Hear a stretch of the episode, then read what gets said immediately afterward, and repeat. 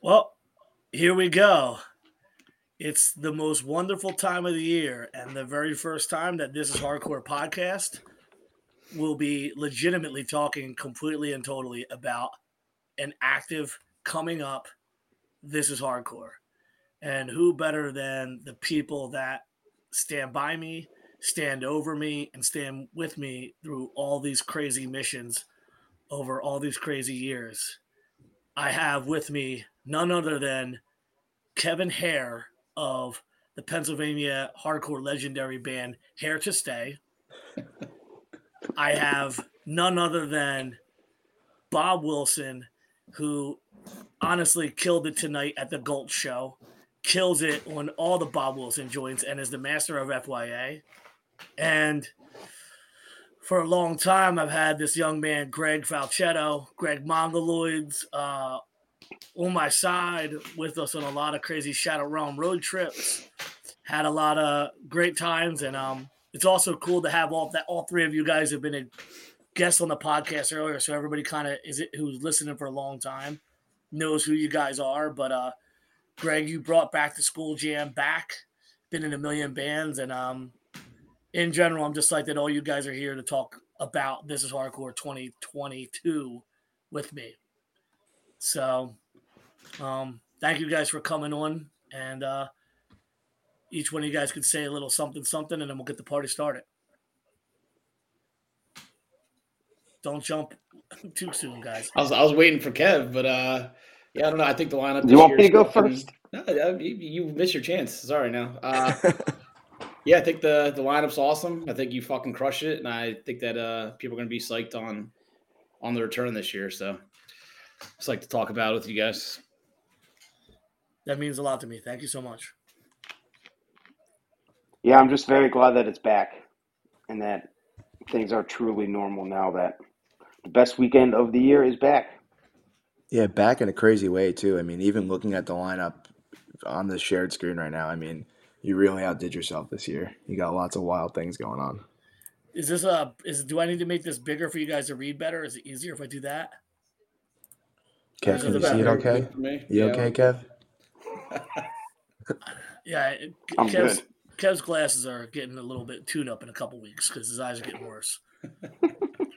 nah, guys, I mean, for those listening, Bob Wilson and Greg have been coming over and um, giving the uh, special, the special overlook, the insight. If there's smart tweaks and younger bands or consistently performing and consistently supporting bands on the bill, it's going to be in the jurisdiction of Bob and Greg to make sure that I don't overlook as I'm dealing with all the chaos of these other bands. And um, for anybody who does any kind of project, zine, show, anything, the the better you have, the more people that you have that you trust who do great things, the better your project's going to be overall. And I'm really lucky that I have the world of Bob and Greg to look at this thing 1,000 times over the last couple weeks. So, uh, as I said before, and I'll say it again, it was a chaotic time to get Hatebreed. And I was really, really, really, really, really like, can I keep just keep chasing this fucking band? Like, is this really what's to happen? Am I to keep chasing these motherfuckers? And I am that dude that chased this thing long enough to the point where we centered the entire fest from the weekend it was on to like they're the center band, they're the headliner the Saturday. Like Hatebreed was the make or break band to really be able to anchor a lot of things too. And I was so happy to be able to tell you guys. And I I wonder if you guys even believe me when I was like, yo, they're finally fucking in. They were the white whale of the fest. This is Yeah. true. Yeah, I mean, Um, whenever you when you hit us the I don't know who you told like first or whatever, but you're like, oh, I I think they're in, like blah blah, blah. and I was I was literally shocked that I straight up did not think it was ever going to happen. So the fact that it's finally happening after all these years, I kind of think like it makes not playing the first fucking whatever 15 years or whatever, like the all the build up. I think I think this is like the best possible timing for it, and it's just going to be like crazier than it would have been even before. So glad it finally happened. I'm glad it's happening now. No, I I appreciate that. Um, And I, as I said on the last podcast, uh, and Greg can speak to this more, you know, uh, people who are not from our area really don't grasp what Thursday is to a hardcore scene because, you know, they're not from here. They don't know Geoff Rickly's story. They definitely know don't know that Jeff, or maybe they didn't know that Jeff sang for Ink and Dagger the entire set in 2010. That Jeff got up and played some songs, sang some songs with Turning Point at that reunion at This Is Hardcore. And so it's kind of like, how, how are you going to ask the man to come out and do two separate sets on two separate years, but not have his band, especially when Jeff was a dude who was at First Unitarian Church shows. And Thursday was a huge part of that whole Club Chrome, South Jersey, Central Jersey hardcore scene, right, Greg? 100%. Yeah. I mean, I saw the full collapse record release was at M&M Hall, which uh, was an Old Wow, Bridge. Old Bridge. Yeah, and that that was run by uh, my buddy Charlie's mom, Sue Mecca. So it was like we spent a lot of time. It was right around the corner from Birch Hill too, but you know we spent a lot of time at M&M Hall, and that's actually where I booked my first show. So you know Thursday early on really got me interested in in hardcore and and just aggressive music. And I remember seeing that show, and then leaving there and going to see I think it was Poison the Well, Destro, and uh, Sana Sangre maybe. Like they played the same night, and the, the Thursday show was maybe fifty kids. So to see you know twenty years later them to be on this hardcore stage headlining, playing a record that to me is really important. You know, I know Kev Harrell will will agree. Very much so, yes. I mean, I, Full Collapse is one of those records that straight up I remember where and when I when I heard it. Like it's that type of record for me. So I heard it when I was in ninth grade, and immediately it was like, what the what the hell is this? Yeah. And then it was kind of a real gateway from what I was listening to before to ended up like eventually getting into hardcore stuff. So like truly, it is a, a major record for me, and seeing it at this hardcore honestly, I, it was one of those things I really never even thought about. So having it happen there is pretty awesome on a personal level, and then just from the fest anyway. And and Thursday was infamous for bringing hardcore bands on shows. Like as you know, I think you know Full Collapse came out and it kind of didn't didn't go right away. Like I think it took a minute for people to really understand it, and then it kind of clicked and it went. And they were bringing bands like Most Precious Blood with them. I saw Death Threat play with Thursday a bunch of times. Like they were apparent, you know, hardcore fans. So I think this makes perfect sense, and it it's great. That's what I think. Kids that are a certain age, well, kids, fucking grown men that are a certain age, like around our age, like I feel like younger kids like, damn, you're actually psyched for Thursday. Like I didn't know you guys fuck with that, and I was like, dude, every single one of my friends loved Thursday. Like we all loved waiting. I remember being at a couple shows leading up to Full Collapse, and they're like, oh, we're putting out a new record. This one's on them. It's called like Paris in Flames, or whatever the hell they'll play. So like, yeah, I mean, this is a band that pretty much we all loved, and just seeing it. I mean, like you definitely. I think Saves the Day kind of opened the floodgates with this a little bit when made it like more not like more acceptable, but I feel like you know Thursday just actually makes a lot of sense on this as hardcore. If even if you don't like think about it at first, and uh, yeah, I just think that's going to be an awesome way to end the fest, and you know I'm actually really excited to see that shit. Nah, it's I, I tell you guys all the time, you know, like if the fest if the fest was based upon like a specific set, like oh I, I only book the bands that I truly fuck with, the, the world would be a much smaller place as far as how many bands we have to work with. And growing up in this area and knowing the the way that some of these bands, I mean, you know, like it, it- there's a reason why Thursday has that name. You know, it's an it's a no, it's a nod to Turning Point. Like this area has always had some form of melodic influence with some metallic stuff, and I think that this is probably the closest to Philadelphia uh, victory band we have potentially. I don't think there's one who lives closer.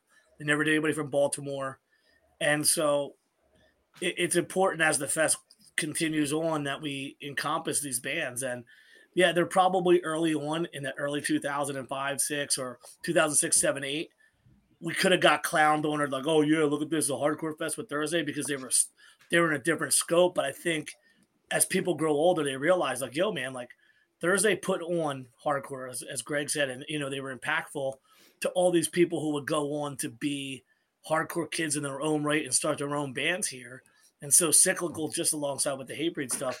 It's cool to see Thursday getting celebrated as being part of this whole thing, you know? Yeah, I mean, again, like you said too about the Jeff stuff. Like, I mean, this is his third set, and the first two were like monumental things that you know people thought would never happen. So him getting to play his own songs with his own band, I think, is like a cool full circle thing for him, especially with his hardcore. Yeah, when um, so like looking at the bill, uh, and those people are listening. This is 9 a.m. This is Monday morning.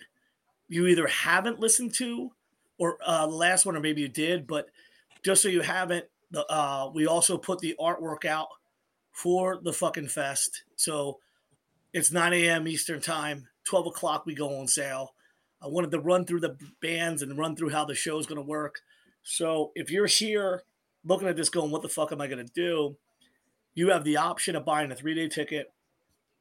And the Friday night is the first day of that three. It's Friday night, Saturday night, Sunday night is the three day ticket. I don't know how many times we've been like, oh, can we use it for any three days? It's like, no, it's Friday, Saturday, Sunday. That's the three day ticket.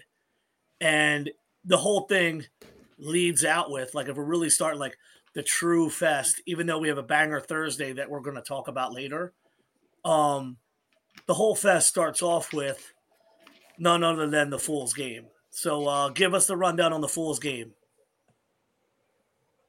I mean, Clemo's definitely going to be drunk for sure, but they're a great new band from Philadelphia, and they're fucking, they're holding it down. Um, shout out Stuckey, the little fucking creep but they're awesome. Two ringing endorsements. That's good. a drunk and a creep. Yeah, come early to see.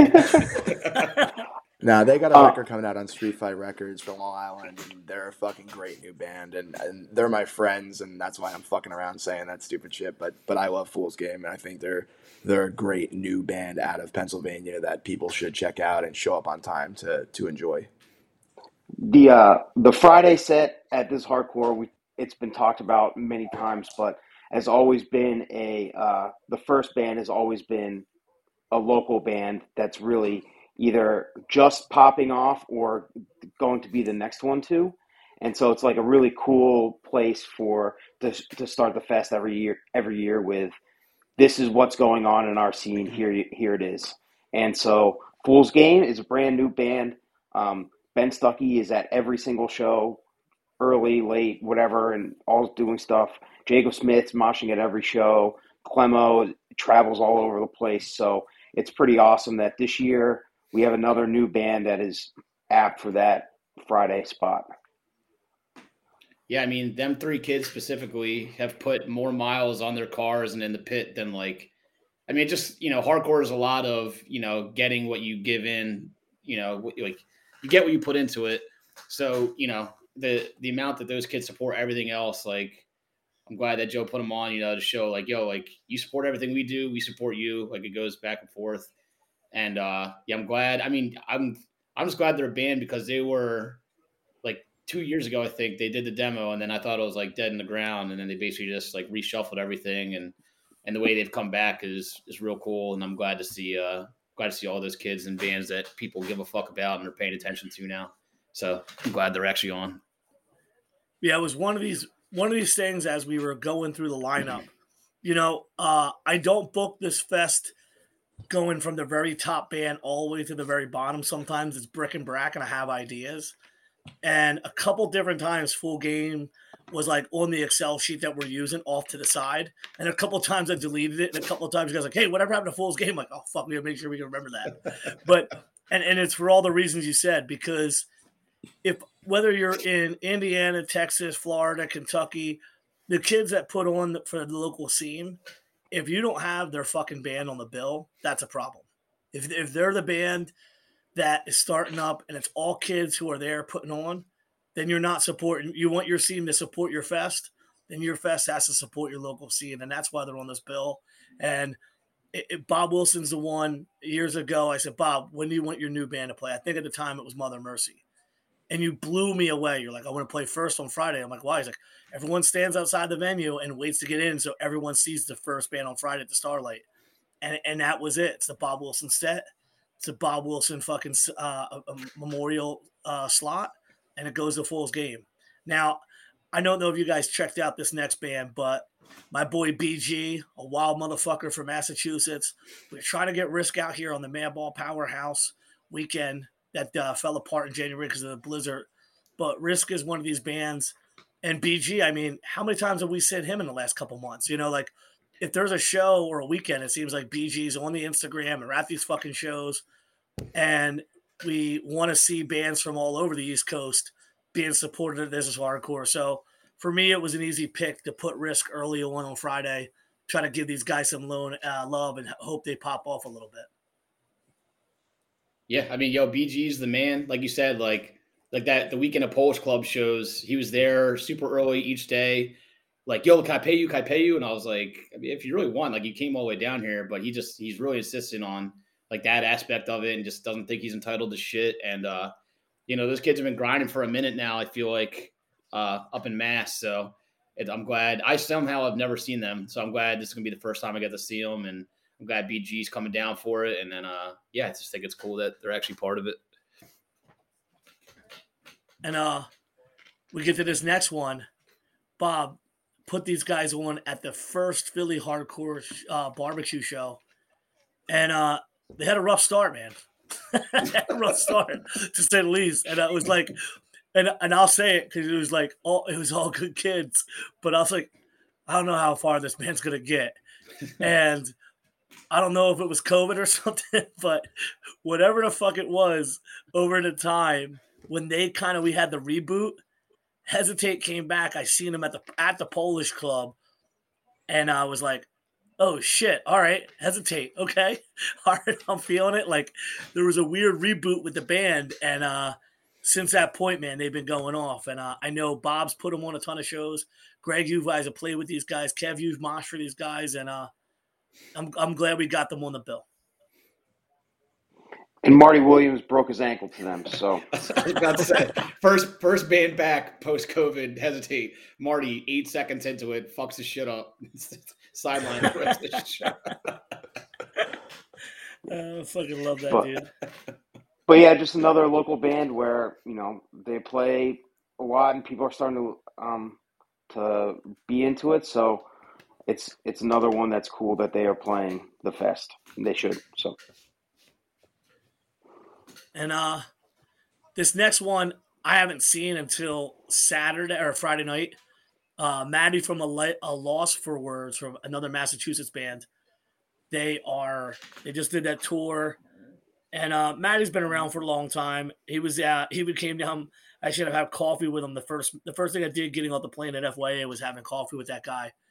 And he's got this new band and uh they're kind of one of these like, hey, you know, he's been around people want to see him. Let's see what happens. So this is how the world ends up on the bill because Matty from A Loss for Words is on it. Um, he has a really interesting TikTok where he basically just sings old R and B songs. It's mad weird to see somebody who looks like my Irish cousin being able to sing R and B this good, but the kid's fucking talented. Yeah, Matty's got a beautiful voice. Beautiful voice. He doesn't use it in this band. They're like a straight up real hardcore band. And if anybody thinks I'm fucking around, you could go to Matty M A T T Y A L 4W. And he's usually shirtless or singing in a camera in his car. It's very odd, but uh, I love Matty and I'm glad we got him on the bill. it's a weird intro. Um, funny story. Former guy who sings for this band does a show in Philadelphia with uh, Jesus Piece. I go up to him. I'm like, yo, you know, a lot of your friends are coming to our shows. You know, some of them come this hardcore. You guys should play. And he's like, nah, I don't really think we would do well. This is hardcore. And that kind of ended any thought of doing varials at This is Hardcore. And uh, when that guy left the bill, uh, the band, they kind of, I don't even know if they played post COVID yet, but um, we have a lot of the kids who are from the Voltage Philly world and from the, I used to call it the upside down of hardcore. But there's kids like Woobly who's in Snake Charmer, and he- like you know, there's a lot of bands and kids from that world that still support Philly hardcore shows and have been showing up post COVID. And so it was like, you know what, fuck it, let's let's give Varials a shot. Let's see if they got it to be at this hardcore. And out of a lot of bands that I ask, they were, you know, for the fact that they have management and booking agents, they were very quick to be like, "Fuck yeah, of course we want to do it." And as a promoter, I hate chasing down people who do not really give a fuck if they play or not. So at least from a local band perspective, it was good to hear that like even though that they are trying to like get their band back up to full speed post COVID, that they were really chill and down to just play. And that's my thoughts on it.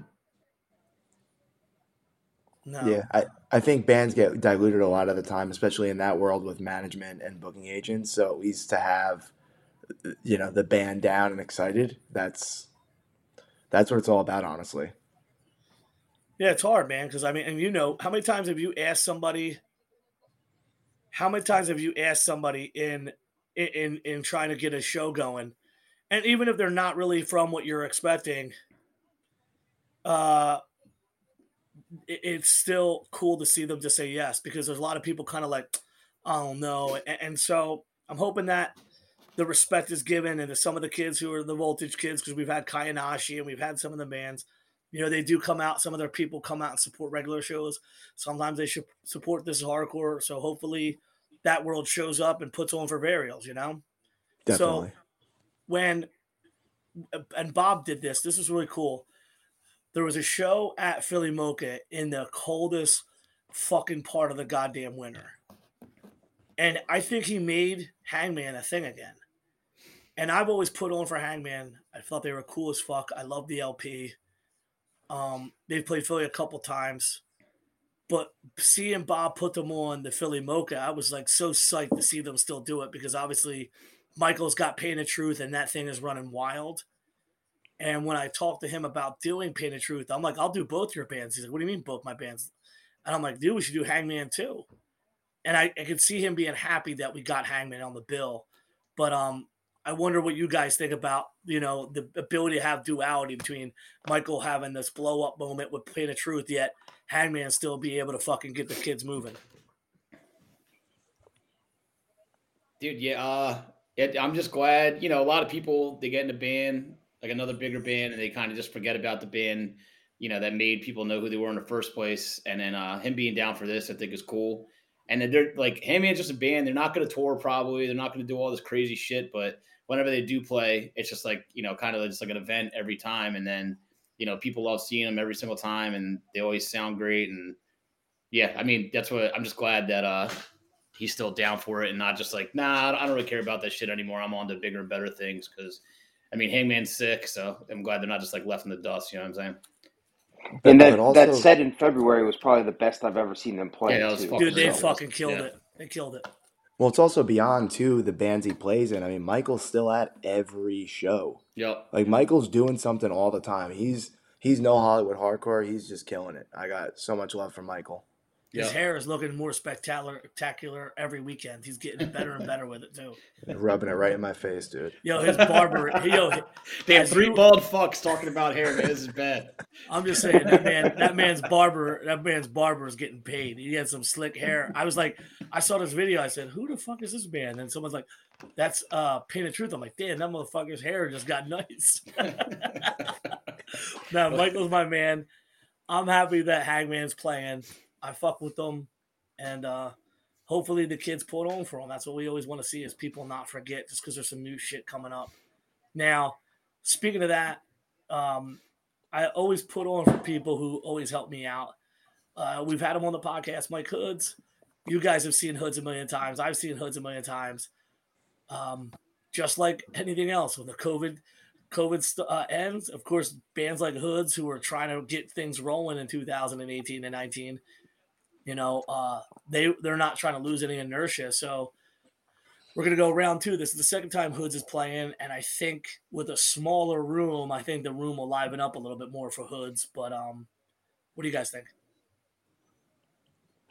I have very vivid memories of seeing Hoods at the church in 2005 with uh, the sound guy begging Mikey to not throw water bottles and him saying, I'm very sorry, sound guy, I will never do it again and then immediately throwing a water bottle right at the sound guy the very next song.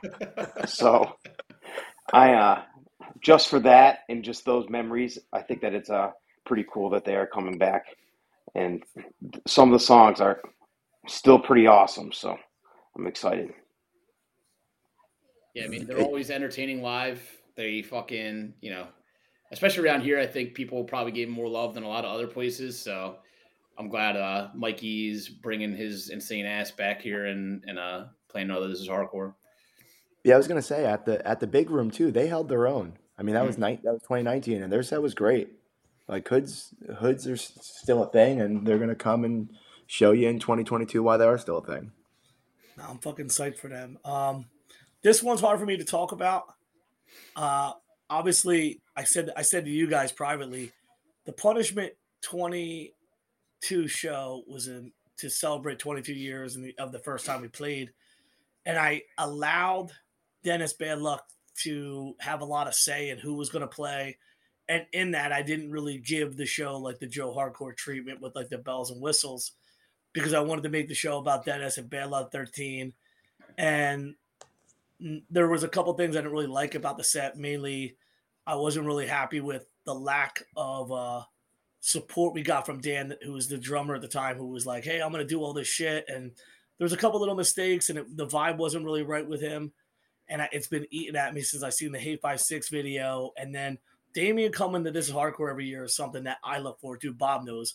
I get so excited for Damien to be there because he always he's been living like he was living in New York and all this shit. So we knew Damien would always come to this is hardcore.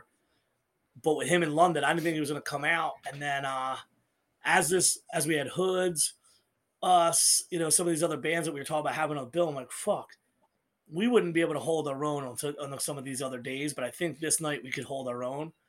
And um, we're getting a different drummer who's gonna step up and do some shit and make make us sound a little cleaner.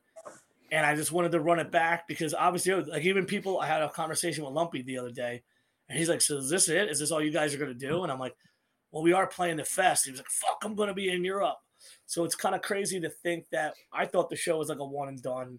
It's cool to think that people are still fucking with punishment. And um, Mike Mig, who I give full credit to, literally called me. Was like, "Yo, you know how many views the Hate Five Six video has?" I was like, "No, I never looked."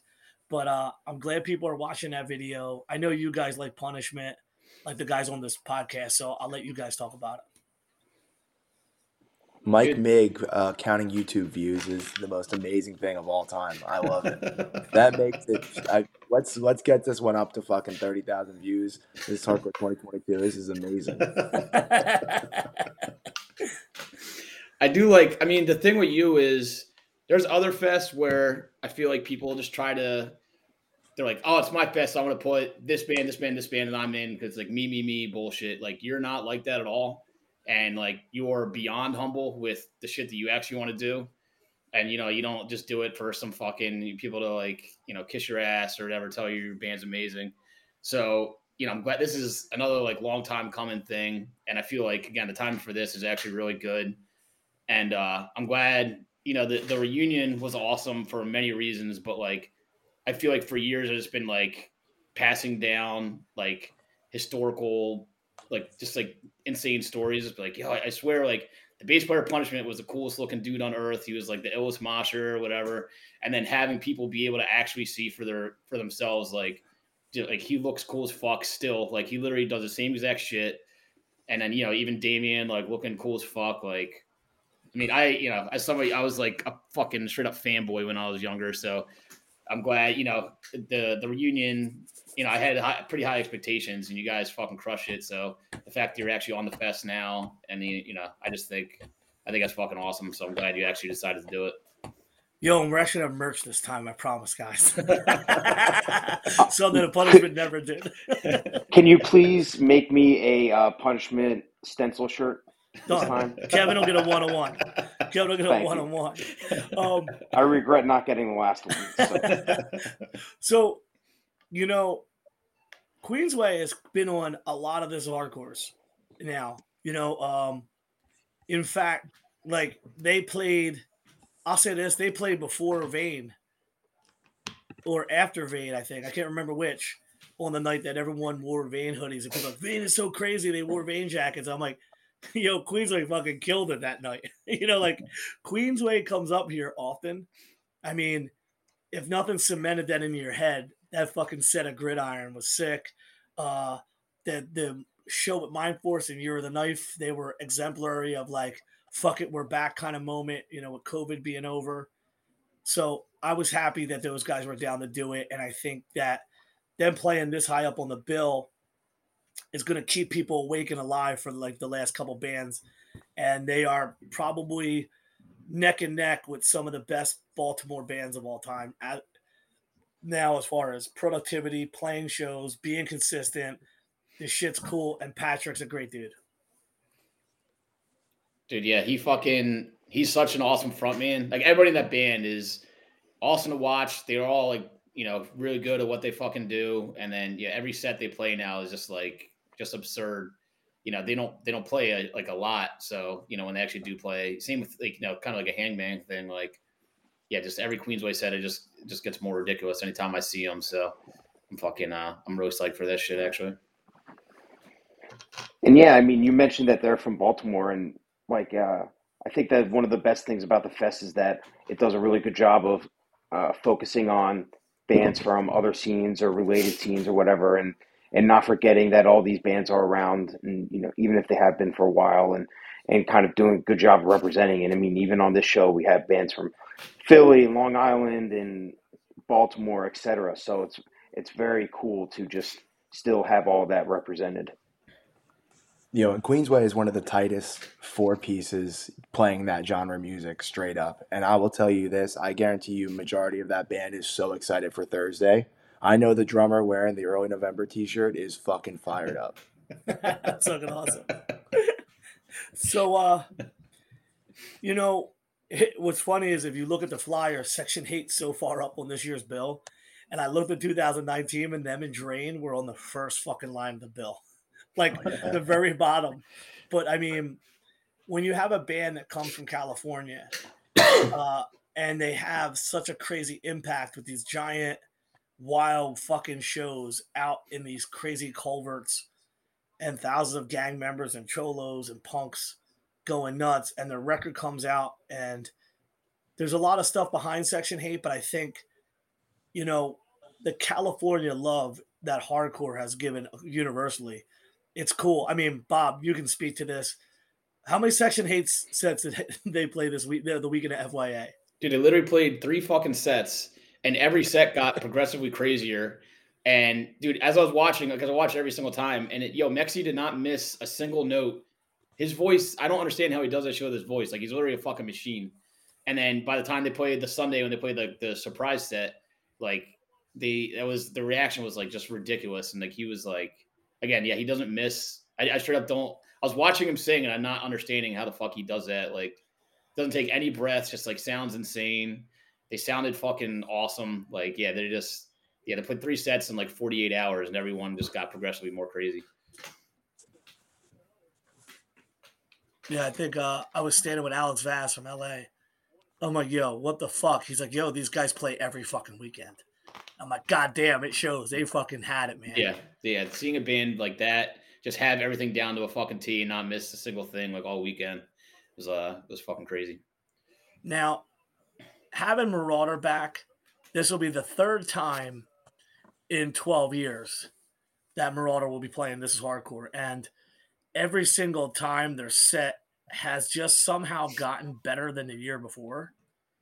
And especially Remember we had that moment where I was like, all right, fuck, I'm about to get in the pit. This Merauder set could get really ignorant. And instead of it getting ignorant, they had one of these crazy sing alongs that everybody was up front for singing along, like almost every single song. Do you remember that? Yeah, 2018? Yeah, yeah. Fucking insane.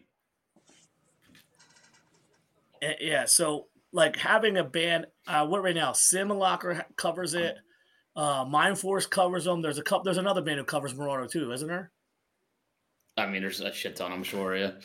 So kind of lucked out. Jorge's, you know, jumping at the bit to come back post pandemic and play one. So, you know, with all the greats, the '90s greats, you know, I know some people will probably be like, "Fuck, I want to see Merauder with Hatebreed." It's like, listen, man. Sometimes we need a band to hold it down and, and stay late and be the last band. And I think Merauder is absolutely able to hold their own. And I think a lot of people are going to be looking forward to it. So I'm really happy that we got them to be a part of the bill. and that closes out Friday. And the deal with Friday is that show is going to be at Underground Arts. So the only way to get a ticket for that is if you buy the three day ticket, or you're lucky and you get a single ticket. So Friday, probably Friday is the more. Uh, it's obviously the smaller room, so it's gonna be hard to get tickets. Don't sleep on getting to the show. And if you're one of these guys that's going away from the weekend, don't sleep on the Friday. You can still go out and do your thing Saturday and Sunday. So, uh, all right, uh, let's start Saturday off with reaching out. Reaching out has Caden Rosario. Uh, his father and his mother have been friends of mine for so fucking long. I remember when they told me they're having kids, and I mean, this little asshole is at how many of our shows? This these guys are playing how many shows? Reaching out to me is like like slowly becoming like a band that is not only like a, oh they're a regular in New Jersey like no they're a regular every fucking show from New York City to fucking who knows where like Pennsylvania and even beyond.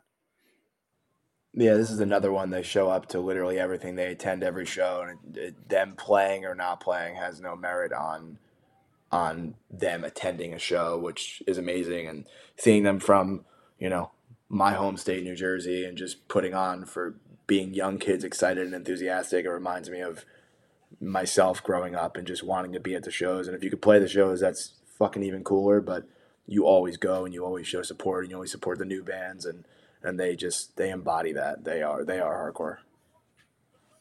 No, I'm really I'm really excited for them to be honest. Uh you guys might not know the next band, but it's important to understand that Andy Rice, who is in so many different faculties with the fest, from him being a booking agent slash drummer of Meltdown, he was also in Shook Ones. He would later go on to be really important in staging some of these as hardcores because at one point he booked like 12 or 13 hardcore bands in a row. And I remember starting off This is Hardcore as being like, okay, let's see how many of Andy's bands can play This is Hardcore. And this is the kind of stuff that happens. Andy, Nel, uh, Andy Rice is in a band. He hits me up, yo, I know this is a way off thing. We'll play any show you want to give, any slot. We just really want to be a part of it. And so Hostilities, which is a band from the Pacific Northwest, Portland area, they're coming out here and they're on Bullet Tooth, which is Josh Grabelle, who used to run Trustkill. It's on his label.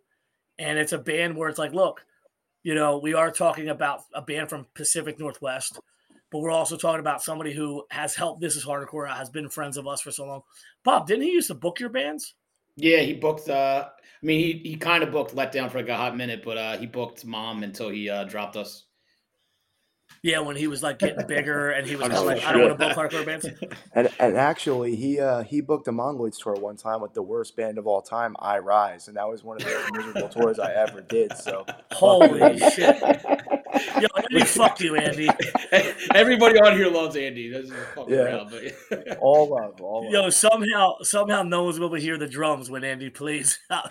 Greg's gonna have a problem with the drum mic set during that set. But now I got a lot of love for Andy. Andy's been on the podcast, and you know, um, yeah, I'm gonna look out for my friends who looked out for me. If you don't like it, book your own fest. Yeah, that's what it's all about. Um, the the next band is Bob's band, Off the Tracks. Except for the time when Bob said, "No, I don't want my band to play. Give it away," and he gave it away to ugly little ass Heath's amazing death metal band. Bob Wilson has played every single one of his bands has played This Is Hardcore. Go ahead, Bob. Take it away. I, I, I, just felt we were talking about my own shit. Uh, I just had to do a pussy. Now you got it. oh yeah, I, that is a good point. Uh, yeah, I mean, Eric is just. Uh, I'm sorry, the band is just Eric and Carter's, you know, baby, and they, you know, they asked me to sing, and then, uh, you know, all those kids support, you know, hardcore more than pretty much anybody on earth. And obviously Lennon's in it too. So yeah, I wouldn't take up space that I didn't if I didn't want to like actually do shit with the band and not just you know just be the old dipshit taking the shine for some young kids that could use it. Um, yeah, because I, I like what the band does, and you know I just I want to play more shows in the fall and all that shit. So yeah, I'm glad uh, we ended up being on it, and I appreciate being asked. And it's nice that uh, no dick ride, but a, a, nice, straightforward Philadelphia hardcore band with no frills or anything is playing too to kind of show the diversity of the scene and all that type of stuff. So it's real deal, just straightforward hardcore, which is great. Straight edge hardcore to remind people that straight edge is still a thing because everyone's fucking selling out every week. So. Not in Philadelphia. Not in Philadelphia. We're still holding the fuck down. Yeah. Whoa, whoa, whoa, whoa, whoa! You gotta start. I know Stuckey left his jacket out to be molested. Once that touched Barone and McHenry, I don't, I don't know if he can still. so one of the coolest things about my friend Bob Wilson is that he not only has time to book all these amazing shows, he does the FYA, he is in band still, and he really goes to every single show in the planet. If you played a gong and a weird one of them little uh, glockenspiel bell things, and someone's just moaning with like a yak in the background, Bob already knows the band. He's like, "Oh yeah, I checked them out. They're kind of weird." You know, Bob goes to everything. But what happened is Bob started a record label called Rebirth Records, and I, you put out some stuff like tapes. But I, I think Live It Down from Ohio not only is your best find, but I think it's the one you're gonna the release you're gonna be most serious about. Is that right? Yeah, they uh that was literally just a band that my friend Kyle Nyland posted because he did the art for, and I recognized the dude's name from just talking to him and shit. So I was like, oh, this kind of looks cool, and I checked it out. It literally blew me away. Like it's just, you know, Clevo shit is one of my favorite kinds of music ever, and then they just nail that. And uh, you know, I just hit them up instantly, and I was like, "Yo, I, I don't know. I'm sure you guys have been blown up by a million people, but you know, I, I love your band. I love love to do something with you guys." And they're like down instantly, and uh, yeah, they came, brought them out here to that Hangman show, actually, the Carbonite first show and all that, and they literally blew everybody away. And uh, saw them last week and the two weeks ago in Detroit, and they were fucking crushing it. And then uh, I just, yeah, I just like straight up even if I didn't release it, obviously, like that's straight up like one of my favorite bands the last decade easily. And uh, yeah, they got an EP coming. Um, I don't know when the hell it's actually going to be out or anything like that, but yeah, I think I just I straight up I just think they're like incredible, and all the dudes are super appreciative for everything because they're you know they're they've been in bands and other stuff, but uh, I didn't think any I don't think they think that anybody would really have cared. You know what I mean? Just put it out just to put it out. And then, uh, so yeah, I think people, especially if they see him at this is hardcore, are going to be like, "What the fuck? This is like insane." So I'm psyched for them. No, I, I can repeat all those things. Blown away by what I heard, and then that doubled seeing them live. That, that show was incredible. That set was unbelievable. So it delivered more than I expected it to. So I'm really excited to see them again at uh, this is hardcore. Nah, it's going to be something special. In fact, not to get too weird, but off of that same show is uh, Simulacra from Delaware, featuring everyone's favorite Pit Zero and Bully, Dom Pabom. Top three Mosher current times. Got to give it up. Band's awesome. You're about to see. You're about to combat me on the, the best Mosher currently. I can hear you. I I, I, was waiting for that. I was waiting for your whole thing to to say my piece. you just yeah. I mean, he fucking loves hardcore. I think uh, they got a new record coming out, and I think people are gonna be feeling it. And um, yeah, I mean, I mean they're they're local, but not actually local, but they might as well be. And they're just yeah, they're one of the best bands going in my opinion in general. So seeing them on the the big stages is hardcore is gonna be sick. I, I threw the gauntlet out to them. I said, "Your record's coming out. You, you want to be a real band? Start playing more shows after this." And sometimes, sometimes I like I don't take some bands seriously, and Simulacra is one of them because it's easy to be from bum ass Delaware and all your friends are gonna like them. You got seventy friends. It takes a lot more to travel and work your band up and down the East Coast, go out and the internet makes a lot of this stuff easier. And I've talked about it on the podcast. But I want bands to work. I want bands to do more. And like what you guys said, people like Dom, he's always in the pit. The songs are good. And I think they need to play everywhere they can because there's a lot of dopey shit getting love on the internet because there's not bands like Simulacra being more busy. So we're giving them the stage, the big room. Here it is. You want to be a band that everyone can watch on Hate5six, or do you want to be a band that everyone gets to see in their hometown? I hope that they take the second route. they go ahead and they take this opportunity to get a little bit further out there. They start really busting their ass because people really, really, really will like them. Top three moshers, I'll say he probably hits harder than 90% of the moshers out there right now. I think uh, his style, he needs some variations. He's getting a little tired too, He's a little husky. Gotta gotta get that kid working out. He's got nine weeks to be able to be in, in this is hardcore format. But um I truly love his energy and I know he's an earnest kid. And I hope that this is the kind of leg up. I mean, especially with Lumpy uh, putting put, uh, effort behind him through days. I want to see bands from our area get further along. And so hopefully Simulacra runs with it. And uh, we're going to move on to the band of the night. End it. They killed it tonight. They killed it at the They church. were awesome tonight. Yeah, They killed it. Great set. It was probably the best time I've ever seen them. Yeah, they're they're they're they leveled up hard, man. And uh Akil again, a little bit even further down from Delaware, and it's from Baltimore, but you know he's come up to tons of shows, and you know, uh, they they had that you had that great show, Bob, with a bunch of these bands early on at the church in October, and they had a great set that night. And in fact, I think that they're probably one of the better pure hardcore bands going in a world of young hardcore bands who are trying to go for a gimmick. They're just good, man. And I mean, the, the crowd tonight reminded me, like, holy fuck, all right, this band's going to move some people. Yeah, that's another. We were talking earlier. Like, I want. I don't know if they've really left the Northeast all that much, but I would love to see them like hit the West Coast and and get start getting on some more shit because I feel like they could pop off a ton of other places. And yeah, just anytime I've ever seen them live, Akil either makes me crack up, just says something literally fucking insane. But uh, they always sound tight. You know, the the songs are real memorable whenever you hear them, and yeah, just it's crazy. I mean, because of mostly because the last two years being shut down, but I mean, this being their first set of this is hardcore. I think that's you know all that build up's gonna be crazy. Not to agree more. All right. Well, you guys know, because I've said it, we've played them on the podcast. Um, Age of Apocalypse. Jesus Christ. This is like a this is like a time to shine moment, right? Like they did great at the integrity thing. They killed it at the sh- the same show we were talking about in October.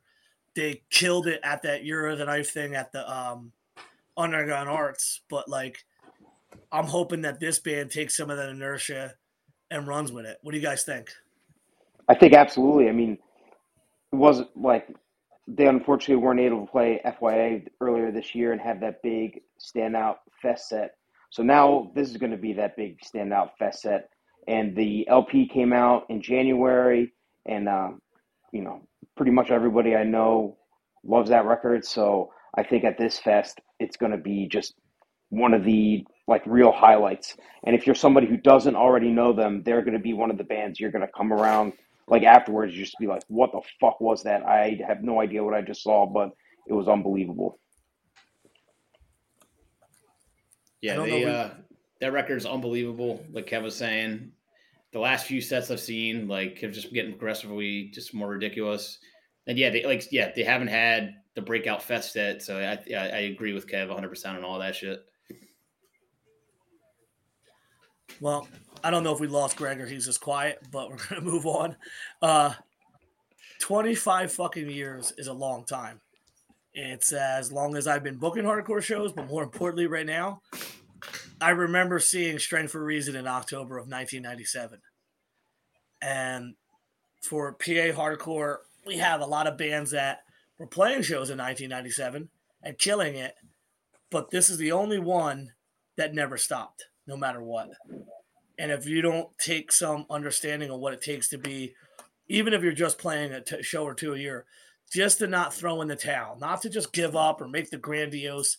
You know, I mean, this band obviously lived before the internet, where like the announcement of breaking up came in. But Strength for Reason is a standard bearer for PA hardcore. It's during the time of Big Call's birthday, and there's no way that we could go ahead and do this hardcore in 2022 and not have a strength set. I mean, They're the Godfathers. Yeah, just straight up. Yeah, they're like whenever I try to tell people from out of state or that aren't around here, I'm like, yo, what's up? They're, they're just Pennsylvania's madball to me. You know what I'm saying? Like I feel like when I first started coming around, they played like every show, and and I just thought they were like the most. I, I've loved them literally my entire time in hardcore. I think, and I, I think more kids, you know, obviously bands that have been around have like peaks and valleys and shit. And I think now is like the greatest amount of like younger kids that actually are enthusiastic about it, and like you know, you got the people who will always wrote for them. So yeah, I'm, I'm actually really excited to see this set in the year uh, that's currently happening because I feel like it has potential to be really fucking good. Yeah, and, And they and it's the bar. awesome. Oh, go ahead.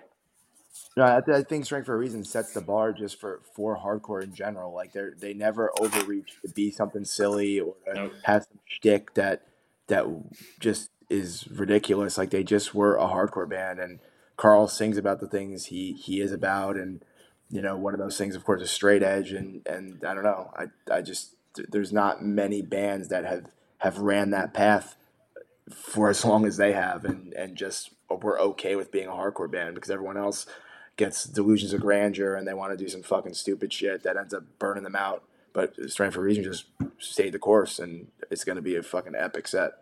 Yeah, I sure Yeah, that's- don't know a that's- band I respect more than Strength for a Reason for all those. Yeah, reasons. that's what I was gonna say. Where I think that like you basically know what you're gonna get every time with them, and I mean that in the best way possible. Like it's gonna be good.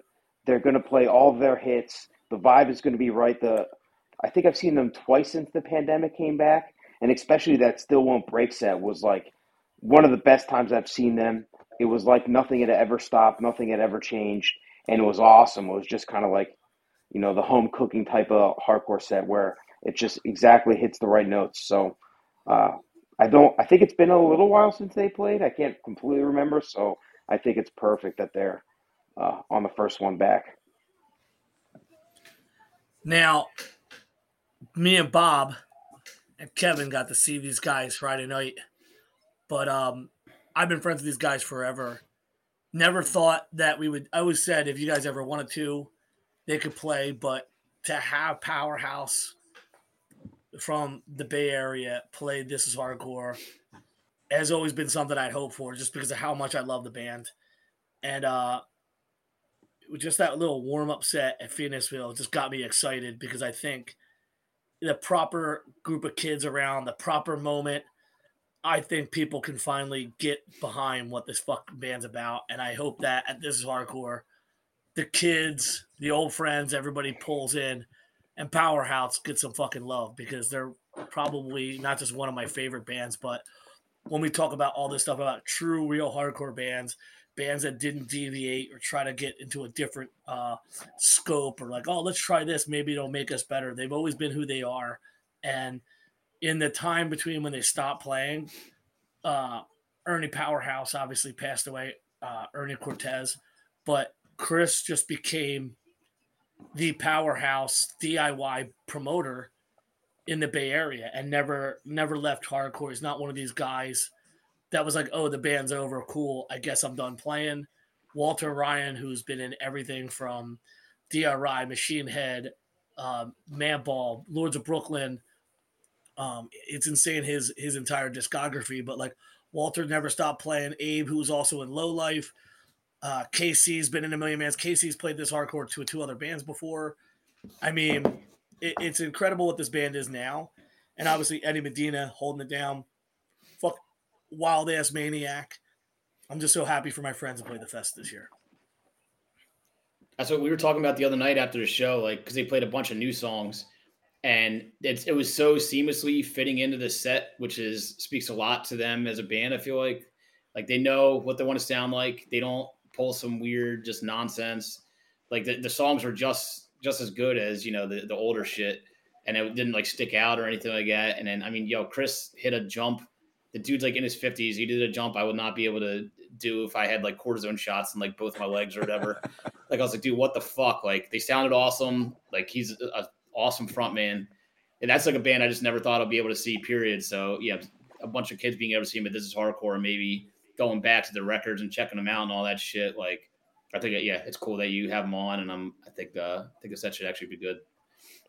Was Chris born in New Jersey? That's Yeah. Is, see, it's in the water. It's If you would have if you would have listened to this episode, it's this. That's where the information came from. Great episode, by the way. And yeah, go back and check out the Chris Powerhouse episode. Check Powerhouse out. They just killed it in Pennsylvania and then New Jersey and Rhode Island, and they'll be back. They've got a record. It's called Renegades. You can pre-order it now, and they have just leveled up, and I can't wait for people to check it out. Now here it is. Uh, you want to talk about in an era where Pennsylvania hardcore is finally getting its due. Not only are they returning to the fest since they hadn't played the fest since 2014, they chose and said, "Fuck this, we're playing this set as Mushmouth." And I'm gonna tell you that there's no way I'm not in the pit for the whole set. I'm so fucking psyched for not only that we're gonna hold you to that. Uh, guaranteed, I'm gonna kick you right across your goddamn mug. I'm literally gonna kick your soul out of your goddamn body like something out of fucking Doctor Strange.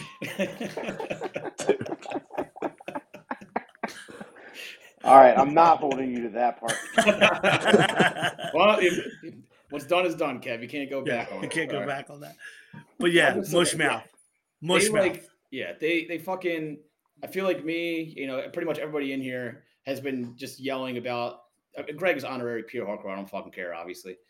Like everybody in here has been just yelling about pure hardcore for their whole fucking lives, basically. So whenever people finally are like, "Oh, damn, it's Mushmouth Band is actually six," like, yeah, no shit, dude. We've been trying to say it for over twenty years now.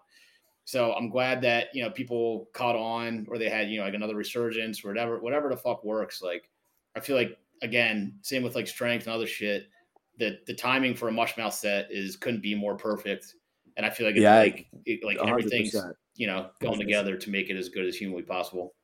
Mushmouth shirts selling for five hundred dollars right now. That's hundred percent accurate. Yeah, now is the time for them. One hundred percent. Five hundred.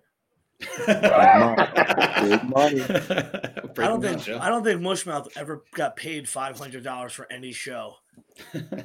Fuck. Yeah, the, uh, represent for Mushmouth at that set. Now, I got to tell you guys who don't understand, there's a strategy here. We had a bunch of the young Turks on the way up. We had some young bands that are stepping up. The Simulacras, the Endits, the Age of Apocalypse. And then we gave some respect for bands who've been holding it down for 25 years. And then I said to these guys, Bob and Greg, I'm like, I got to split this up. I got to get these young Turks who are out there fucking killing it a chance to go head to head with each other. Because if I would have done it something like a pain of truth and then a strength, and like if I would chopped it up, some of these young kids may or may not have even paid attention to some of these awesome old guard bands that we're talking about. So in a in a weekend of wild bills, this Saturday is set up specifically in blocks. So you get a little bit of this, then you get a little bit of that. You know, like this is a, a tasting menu of all this shit. And I'm gonna tell you, I'm willing to start bets on who gets the fucking the, the top set between these three. But uh first up, sweet, beautiful haired Michael and no hair Nick and the boys at Pain of Truth, man. This is gonna be wild. I mean, they're the band of the post pandemic, right? Like they gotta be it's it's These motherfuckers crazy for their first show in October. yeah, the they played their first show the first show in was in October. It was absolutely insane.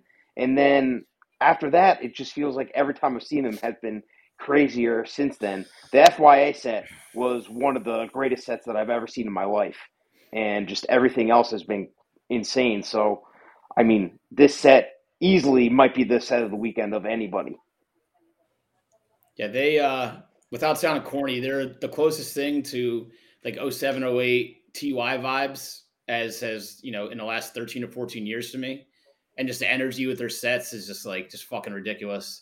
Then yeah like, what kev said just it's just like anytime i watch them it's just people just fucking losing their shit. So definitely could be the craziest set of the weekend. Yeah they're one of the top bands right now for a reason. I mean they they play it like they mean it and they mean it like they play it and it's just yeah they're i i think that's going to be one of the sets of the day. I think with the Terror Tour they're about to go on, that they are going to go ahead and have a whole nother level because you're not just going to have the kids who knew about them because of the internet, but they're going to have a whole U.S. tour, a full U.S. tour on their belt. And it, it's going to be hard for people to follow. And that's why the only people I can think to follow is a fucking never ending game because without that big tour, you know, shit, uh, Bob, you know, you've seen it at your shit We've seen it at these Triple B shows, seen it at the church. There's something different about Never Ending Game. Yeah, they. uh I mean, it's again, that's another band. It's awesome that this is gonna be their first time at the fest, and uh yeah, they just anytime I've ever seen them, I think has just been fucking ridiculous. And I think uh they got new shit coming maybe or something, but I mean, you know, it's just especially yeah, the FYA set insane. The Philly, the last time they played Philly, it was just made no sense with how crazy it was. So yeah, I'm just them on them and Painted Truth back to back might be just like I don't I can't even it's fucking ridiculous that they're doing it back to back. So Yeah, it's gonna be uh yeah. And uh, like Halo and Wings, that seven inch I did last year, that's probably one of my favorite records from last year. yep. It's uh they they didn't follow the same formula they did the LP. They kind of changed it up a little bit, and it's it's fucking awesome. Yeah, That's- and the LP is one of the best records of the past five years, and they haven't brought it Yep. to this hardcore yet. So Yeah. it's due, and it's it's going to be awesome. So, who better to follow both these bands than the other fucking wild card of the year, fucking Drain? I'm bringing some board shorts for my boy Bob Wilson. He's gonna be on the the tube, crowd surfing to the back and front. With a snorkel, Oh Yeah. No boogie boards. It scarred my face uh, as a youngin, so that's not coming near me. But uh, yeah, I mean, dude, they are. As somebody who, who actually hates fun and like doesn't really like uh, enjoying himself ever, I love watching them. I think Sammy, if I didn't know that was actually how he was, I'd be like, dude, what the fuck is going on? But he just is that dude 24 hours a fucking day. And somebody that sincere and that awesome, like, is just like crazy to me. And that he's, I love him as a front man. He's, he's like, I would literally watch that band every day if I could. And uh, again, yeah, it's like the the vibe of their sets is just like it's just ridiculous. I feel like it's gonna be very uh, like Bane Pizza Party esque vibes at the fest. And uh, yeah, I think it's just gonna be fucking ridiculous. yeah, Yeah, I feel for- like he's for- like the uh, current Vogel. Like if you're a younger kid and you're going to a show and you're just seeing him and interacting with him, it's like, well, this guy is just like me, and he's getting me to participate, and it's just really cool to be a part of this. Yeah, his vibe is just unmatched. And they have the old Bridge Nine board royalty signed to the Grimes on bass, right? is that? Oh yeah, that's right. Yeah, but it took me for a second. I was like, I don't think so, but yeah, So you're if, right. you, if you were on the Bridge Nine board in 2007, you definitely got to dap him up. He was one of the one of the OGs, straight up. I may have been on it. I was I've on it, but I'm not a dork enough to know the dude's sign on.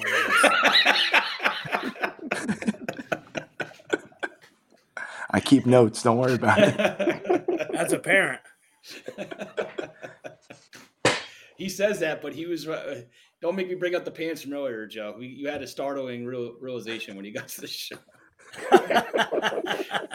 Joe was rocking the the tearaway twos at the fucking gig.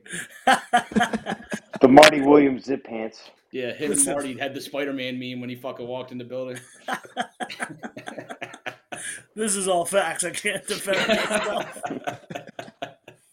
Fuck, I can't fucking defend myself. Um, so th- uh, it's only through social media that I learned, but I, I had I obviously Punishment toured with Powerhouse in 2002, then Punishment toured with Ringworm in 2003.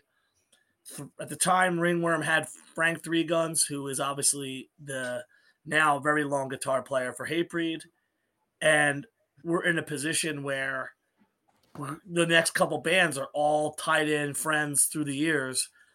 So how the fuck can I not do Ringworm? And not only is Ringworm playing, as I said about social media, but they mentioned that they're going to be doing a throwback set, and especially tying in with Live It Down. In, a, in an era where so many kids are obsessed with goofball shit that doesn't have anything to do with hardcore, having Ringworm on the bill and then having Ringworm playing throwaway shit, like the old shit, oh my god, I'm so fucking psyched. I am so excited for this. Like it's been a while since Ringworm have played. It's been a while since I've seen them. Um, they've had some of my favorite this hardcore sets. Like the first time they played this hardcore at 2007, it was like it was one of the one of my favorite this hardcore sets ever. And they've had a lot of other good ones since. So I'm really excited for it. I feel like it's a band that maybe some younger kids maybe haven't checked out or don't know as much. But I think Birth Birth is Pain, especially, is like right up the alley of what people are really into these days. So if you're listening to this and you haven't heard that record yet, go learn it and then mosh incredibly hard at this set to it because um, they're one of my favorites of all time and they're it's going to be it's one of my top uh, one of the top sets that I'm most excited for at this this year. Yeah, I mean, if you don't like Ringworm, you're a bitch ass motherfucker. That's all there is to it. So if you haven't heard that record, you're also a bitch ass motherfucker. So go listen to it. Yeah, that them opting to do the throwback set is it's gonna be, you know, it, I know earlier we were talking about Don Pabam and his mosh moves. They're gonna be in full effect during that ringworm set, one hundred percent. So get your uh, camcorder ready. Yeah, he's gonna be kicking Joe in the temple, fucking him up in the pit. Yeah, That man hasn't Dom lifted is his hard. foot. Dom hasn't lifted his uh, foot above his shoulder in a little bit. I'm not worried about him. Now, there's a lot of links here between Wisdom in Chains and every single band, bottom and uh, up. Like this is a band that's held it down. Only in 2012 did they not play This Is Hardcore. They become the standard in Pennsylvania, and obviously members are also in Mushmouth. Members were in Crutch, and this is something that pulling a bill together as we incrementally turn the heat up this is a part of this is hardcore history. This is a part of the history of all the bands up and down. Um, there's no way Wisdom wasn't going to play this bill, and this is the perfect spot for them. Yeah, I mean, if strength is PA's mad balls, like wisdom is PA sick of it all. You know what I mean? Like they're just. I feel bad anytime somebody has to play after them in Pennsylvania, like especially at the fest, and it's just a, such a staple at this point. And you know, they're just. If you're from Pennsylvania and you, and you don't fuck with that, you just don't really understand PA shit. I think, and uh, they're. I mean, they're like literally the kings. So I'm, I'm glad they pulled it together and able to play this year.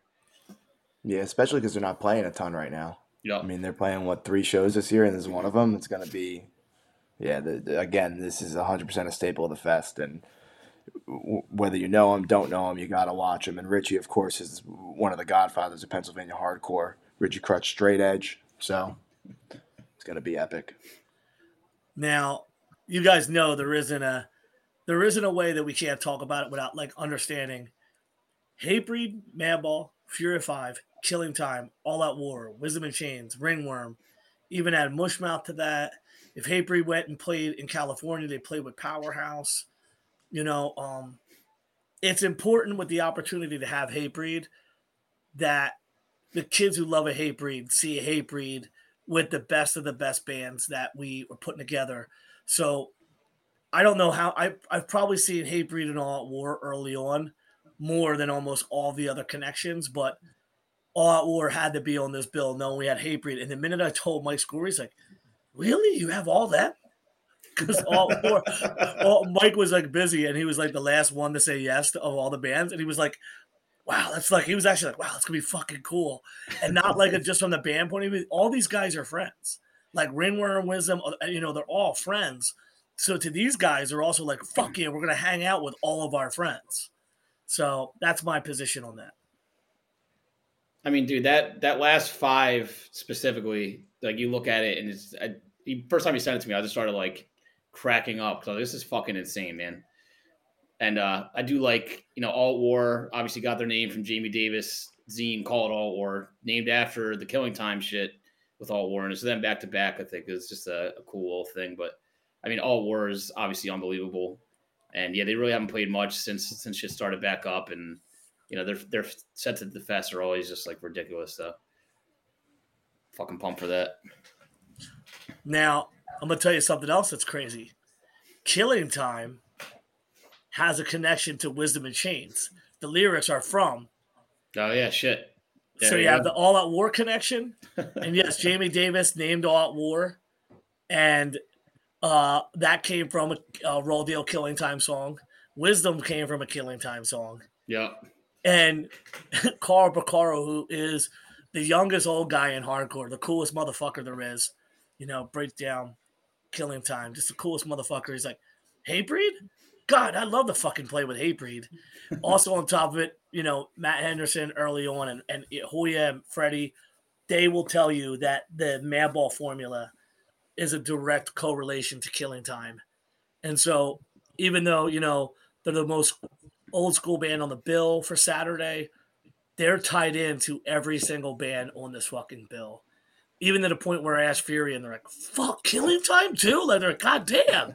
like, it's cool as fuck when you get awesome, cool, hard ass bands that all play together in the 90s and they're psyched that they're playing with Killing Time. So I'm fuck, and obviously this is one of my favorite bands of all time. So, needless to say, I'm fucking psyched, fellas. I mean, Killing Time's so good. People that like the worst, awful monstrosity, like metalcore bullshit on earth, like it's like oh, like one hardcore band like is like Killing Time. Like they're so universally loved. Like if you don't like them, I, I really don't know what the hell your problem is. So.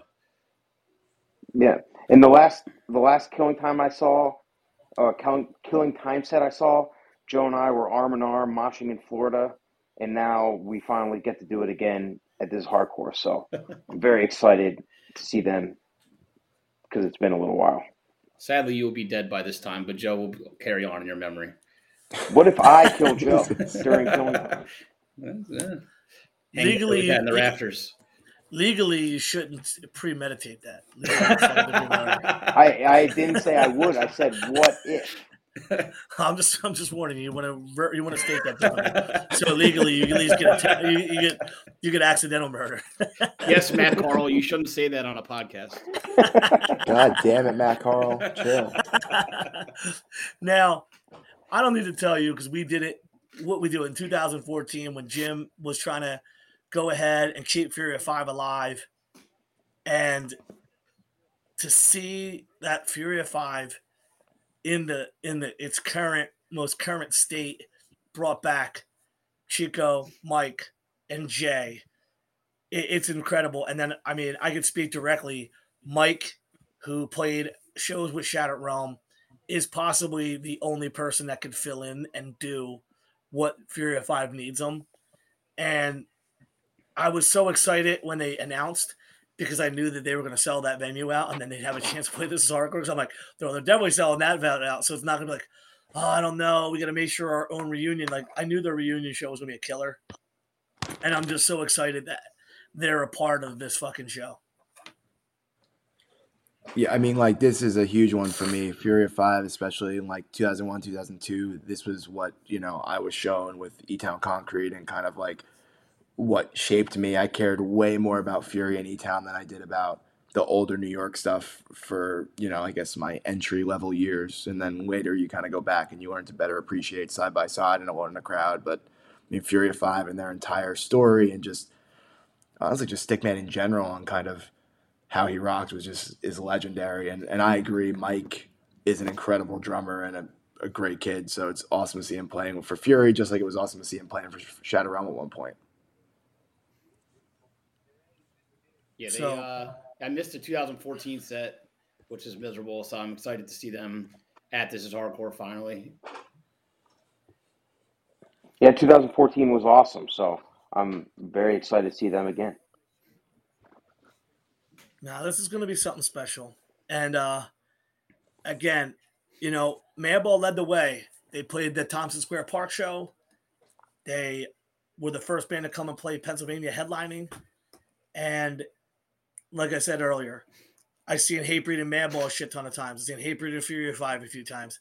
I've seen Hatebreed Madball and Fury 5. I've seen Hatebreed Madball and All Out War. I've seen a bunch of this, but I'm telling you, in 2022, the energy for Madball into Hatebreed is going to be fucking something else. And I'm just elated that we're having this bill. Yeah, the combo. yeah, it's Madball.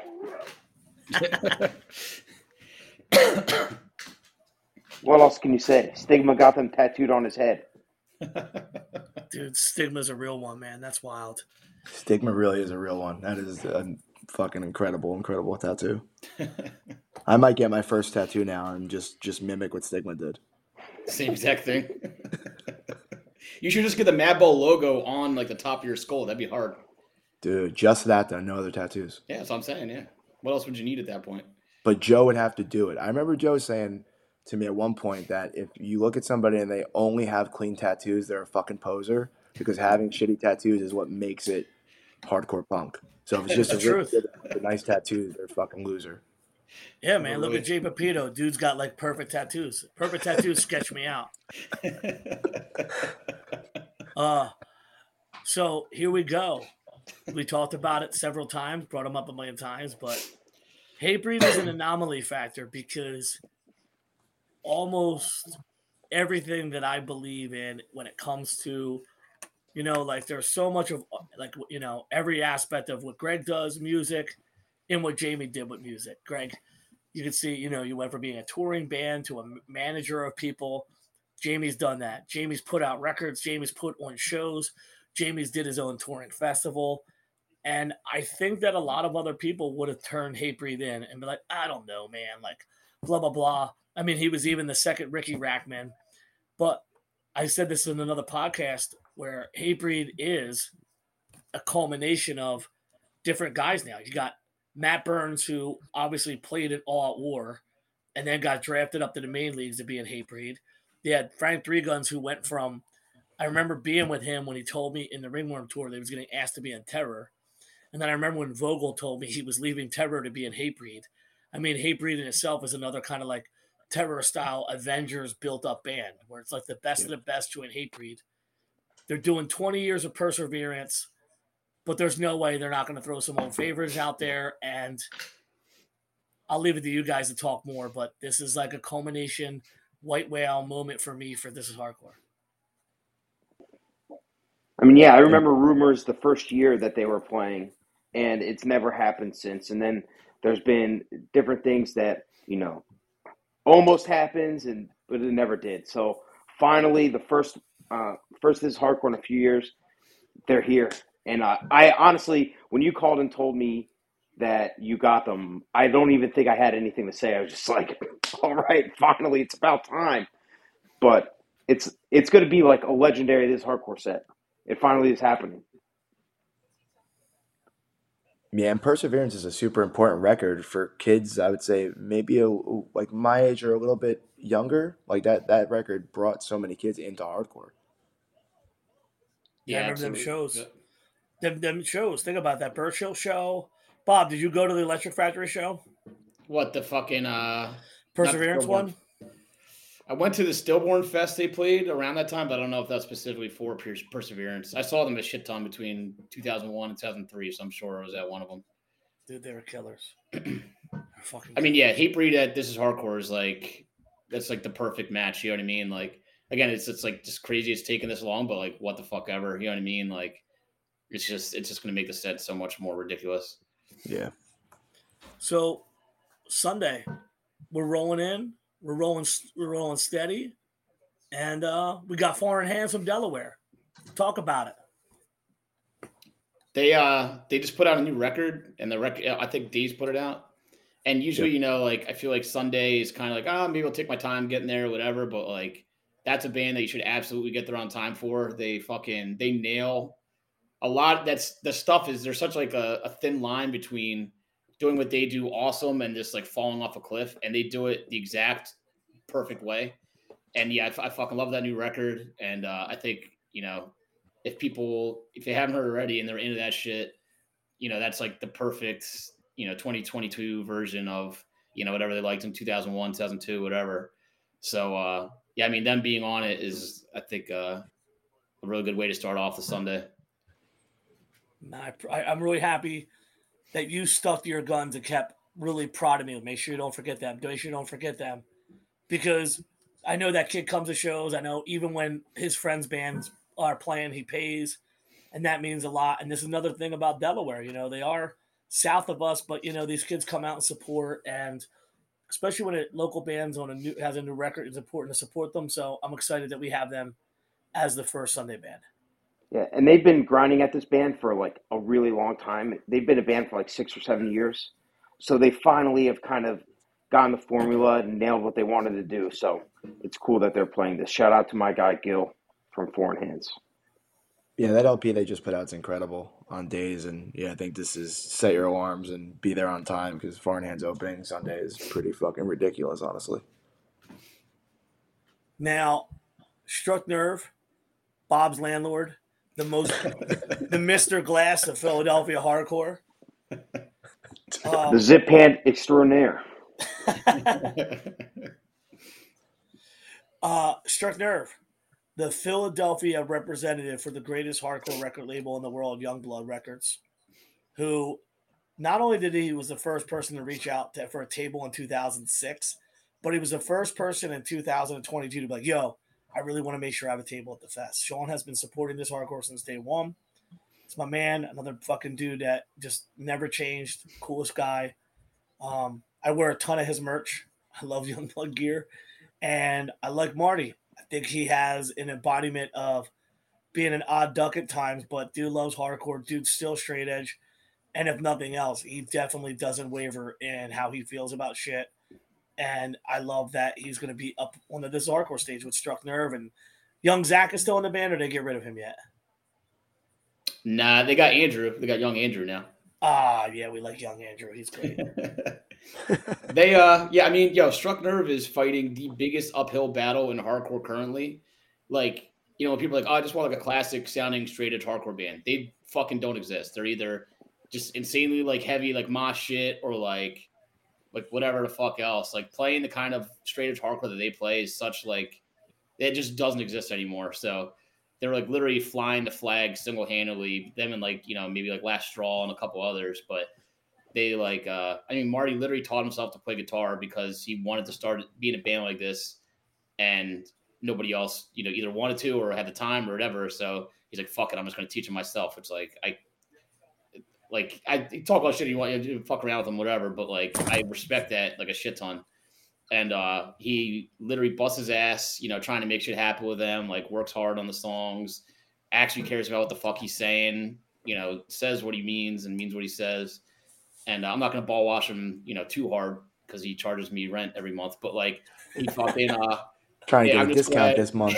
yeah, you hear that, Marty? No, but uh, yeah, I'm just I'm glad I'm glad they're a band, and I'm glad that I mean Marty is one of the best. I feel, I feel like I'm literally just saying this to kiss his ass now, but like he is a performer. You know what I mean? I mean that in like the true sense of the word. Like you want to watch him anytime he plays, and he puts everything into every time they fucking play. And like yeah, just in general, like he's always going off for bands. He literally trains all the time. I feel like just so he can do crazy dives and you know end up hurting himself. But fucking uh yeah, I don't know. And again, yeah, like in young Andrew he, uh, from Delaware, he cares about hardcore. He's always at every fucking show.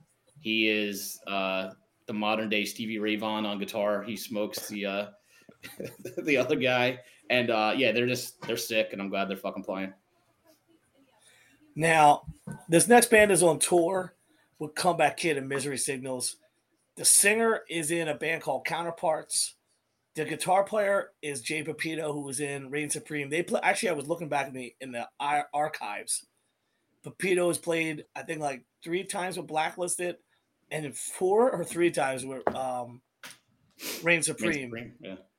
And I didn't know if Pepito filled in for another band, but I thought he almost filled in for another band one time.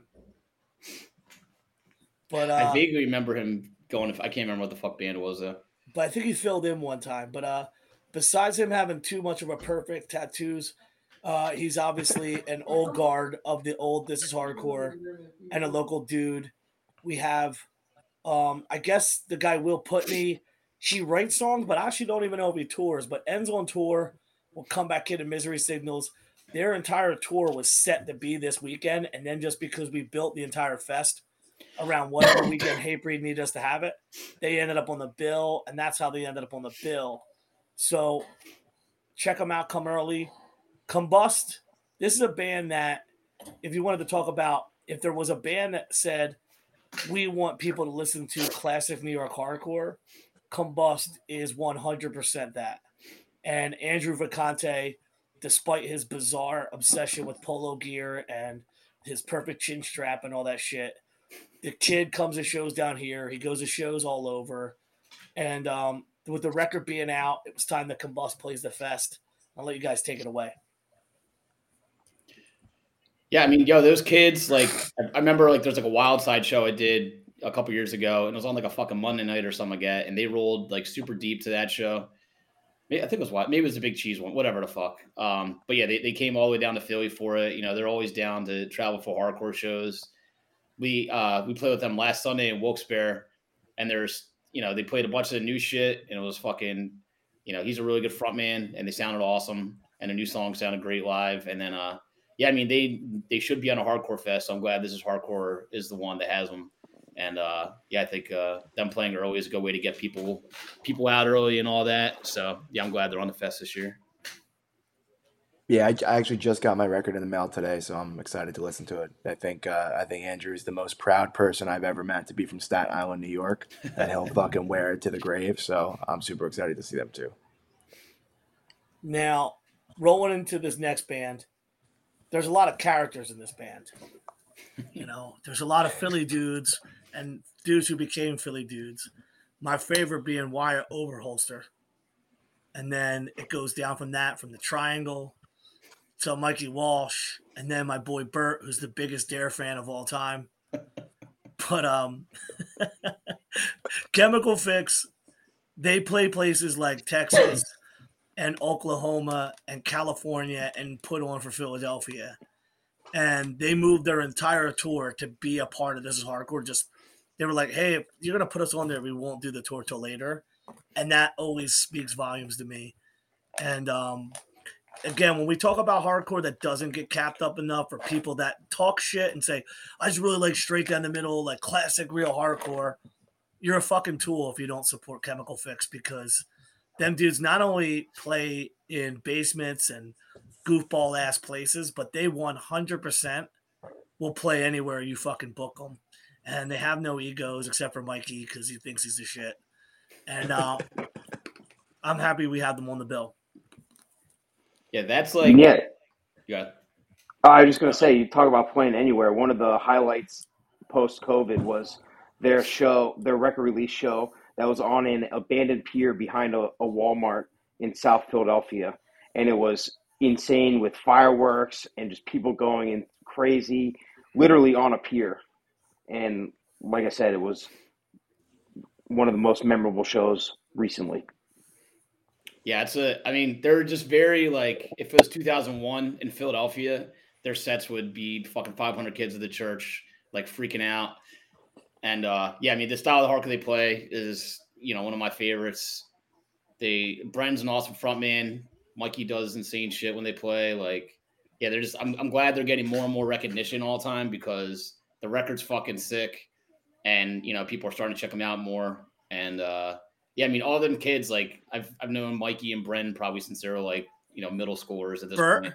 Yeah, uh, my boy Bert. Uh, but uh, yeah, like I've, I've known them for probably like 15, 16 years at this point, and then uh, so I'm glad they're all their work is kind of like paying off, and uh, it's cool to see you know, Wyatt's like a really big Ben Affleck fan, and um, he just he really loves Ben Affleck. So I just want if you know one thing about why, I just want you to know that he just he just loves Ben Affleck, and he just wants. To be sure to ask him about it on Sunday Yeah, at the def- definitely hit him up about Ben Affleck whenever you want. now, you know, I always say this about your fest, and you heard me say it on a podcast, but you build bands. You make bands out of these crazy places, and people just go to crazy over them. And there's no seed of pain in my mind if Bob Wilson didn't put his stamp on them. And you were one of them people like, look, I'm not saying you have to. I'm saying this is a year where they're going to crush it. And I actually totally agree. For as goofy and weird as that singer looks, I think Seed's going to have one of the crazy uh, early sets of the fest. Kev. Oh yeah, Who's that? Se- Seed is like truly one of my favorite current bands. One of my favorite bands of the past five years. Um, every time I see them is awesome. Every time I see them, it like it really brings it makes me feel like you know seeing some of my other favorite bands like something like Blacklist or something like that's how much I look forward to seeing them and how excited it is when I see them. And so uh, they played the pre-show, the last is hardcore, and now they're they're playing the real fest. And like as far as the newer bands go, I don't know if there's any more that I just personally am more excited for for the fest. Um, they just played the From Within show uh, in March, and they had. I think like everybody pretty much agreed that the Seed set was the best set of the day, and that it was and like everything else was awesome. It was just that the seed set was just unbelievable. So I It had that special energy. yeah, it had a real special energy. feeling in the air. You know, that seed set was fucking crazy. And and I think that a, a testament to that too was like the set was building as it went on. Like it started and it was good, but I think that as people saw it and just everybody else just kept feeding off each other, and I'm sure there were people that hadn't seen them before that by the end of the set were just also going crazy. Yeah, I mean, I, I kind of go back and forth on what my favorite band Lennon's ever done is, and I feel like at this point it has to be Seed. Just yeah, the, the energy live. I mean, fucking Kevin's in a ridiculous frontman, and uh, him starting off the set with "All right, enough of that emo bullshit" was just made me fucking incredibly psyched. And uh, yeah, I just I love that band, so I, I think uh, you know people are really gonna be freaking out when they see them on this shit. I almost don't want to talk about MH Chaos because I spent so much of this podcast talking about MH Chaos. But, you know, from FYA 2020, when we didn't know that there would be a life changing moment where we would all be forced to not do shit like this is hardcore. I, MH Chaos is one of these bands I was excited for. We got to do the record and we got to push them on the podcast as an early intro song. And I think for me, culminating with them finally playing This Is Hardcore. After this, I don't think I'm ever going to talk to Little Ass on shit ever again. No, I'm kidding. I love that kid. This is a cool band from Chicago. Bob Wilson did the impossible and somehow convinced these guys to come from Chicago to Florida. And because since you guys might think that's not a big deal, if you knew MH Chaos, you knew how crazy the idea of them dudes going from Chicago just to Florida just to hang out. And everything changed because of FYA and me meeting them. I'm psyched for them. I'm psyched for this set. Yeah, it's gonna be a good one.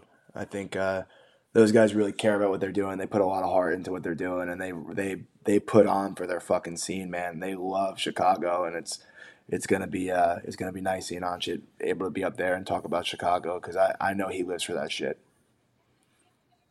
it's crazy like thinking about you know because there hasn't been a fest since 2019 or whatever so many bands in my head i'm like yeah of course they already fucking played like mh in my head has played three times now for this hardcore but this being their first set like there's so many first sets for the fucking weekend that uh i think yeah i think just especially them you know one of the many that you know just kind of like a long time coming and then uh yeah i think the set's gonna be sick Joe, I know uh, you were in the pit for the first FYA set, but you you weren't for the second. Are you are you gonna be holding it down for um their This Is Hardcore debut? So I was in the pit with a broken hand in 2020. I was in the pit very briefly in 2021 in PA. And oh, then Oh no. I, I tore my fucking hamstring during their set at Ke- at Keystone Jam for them, which then was the reason why I couldn't mosh for them at FYA. So There's a black No. moss cloud hanging over you. I don't know. so a- according to if I don't get kicked in the head by Dom Bomb and Kevin doesn't accidentally kill me, argumentatively, I'd have to survive MH Chaos set as like the third challenge to survive. so challenge accepted. I'm gonna be in there, and if it's gonna, and if Marty or Kevin are still alive, I'm killing one of them. Just don't pick up anybody. No, no picking up anybody. Now, there was this moment during Youth of Today in 2016 where I saw some dude shirtless wearing a cape. I'm like, ah, capes, that's weird. And I realized it's like a Colombian flag. And I'm like, wait, this is crazy. And uh, that was my introduction to Raw Brigade. Guys who came up to Philadelphia on a Thursday night for South from South America for the original lineup Youth of Today reunion at the hardcore. And then they played the fest, and somehow they almost all live up here between New York, Jersey, and Philly.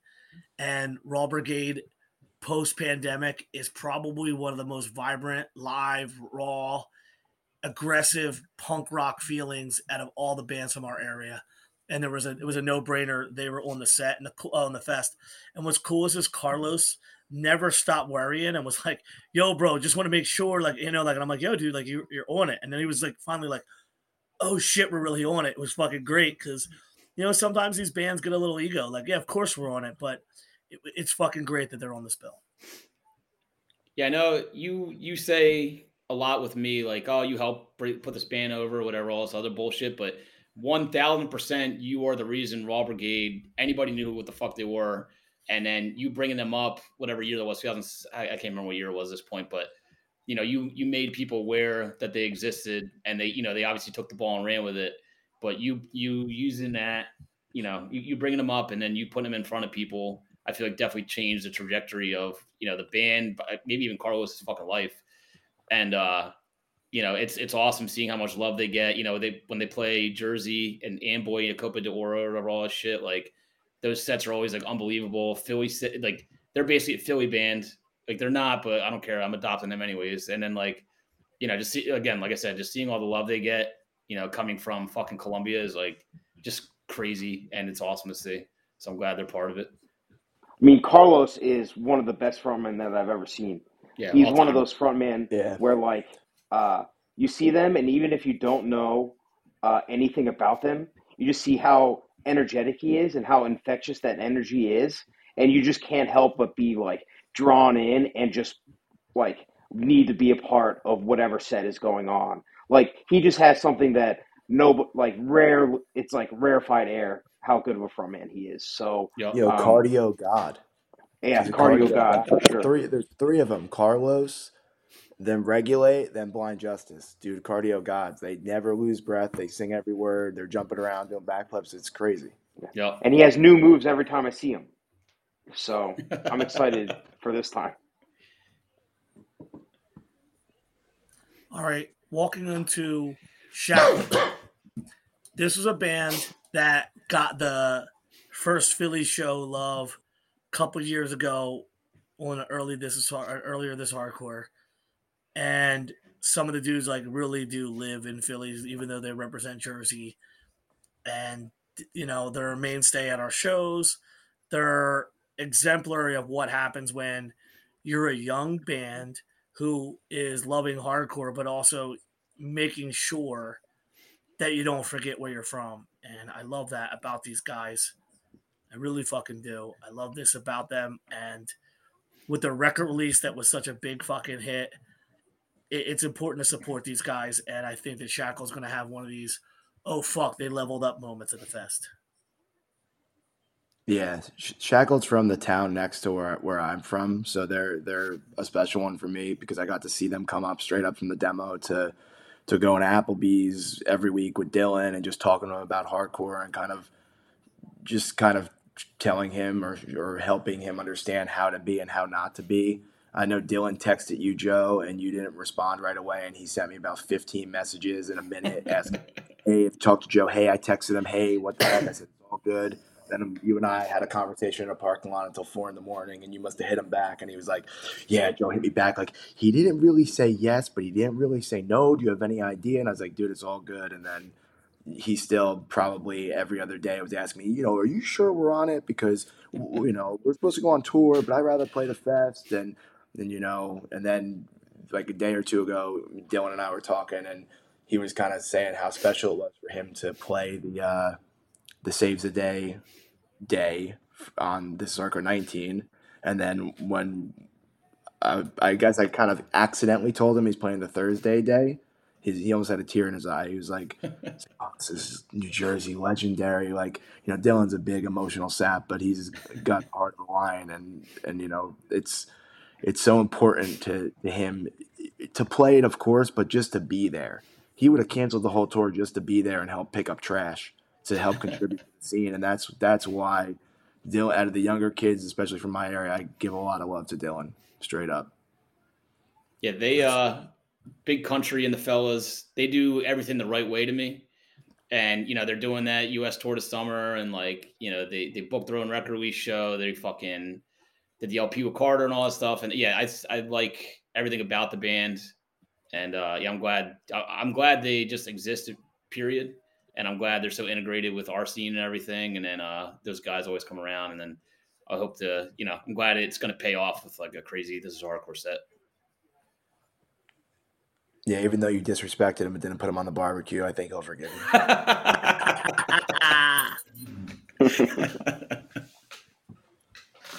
so, life's question. This is a band that I would say through COVID really they got like that COVID level, like that level growth. And nothing was more assured that than between the Bob Wilson October show and then their set at FYA. And I think that it would have been a huge misstep to not put them on the fest. And they could also have one of these bills that people walk away going, What the fuck was that? And um, I've really come around on that catfish looking motherfucker, Josh. I'm happy it's hot enough that he's not going to wear that vest no more, and uh, and I'm and I'm happy that they're playing their first This Is Hardcore because pre-COVID they just got done being psyched on FYA, but then was in Philly capping up LDB. I was teasing them for it, and uh, they didn't get to play in 2020 this hardcore, so we're finally having them, and I'm psyched for it.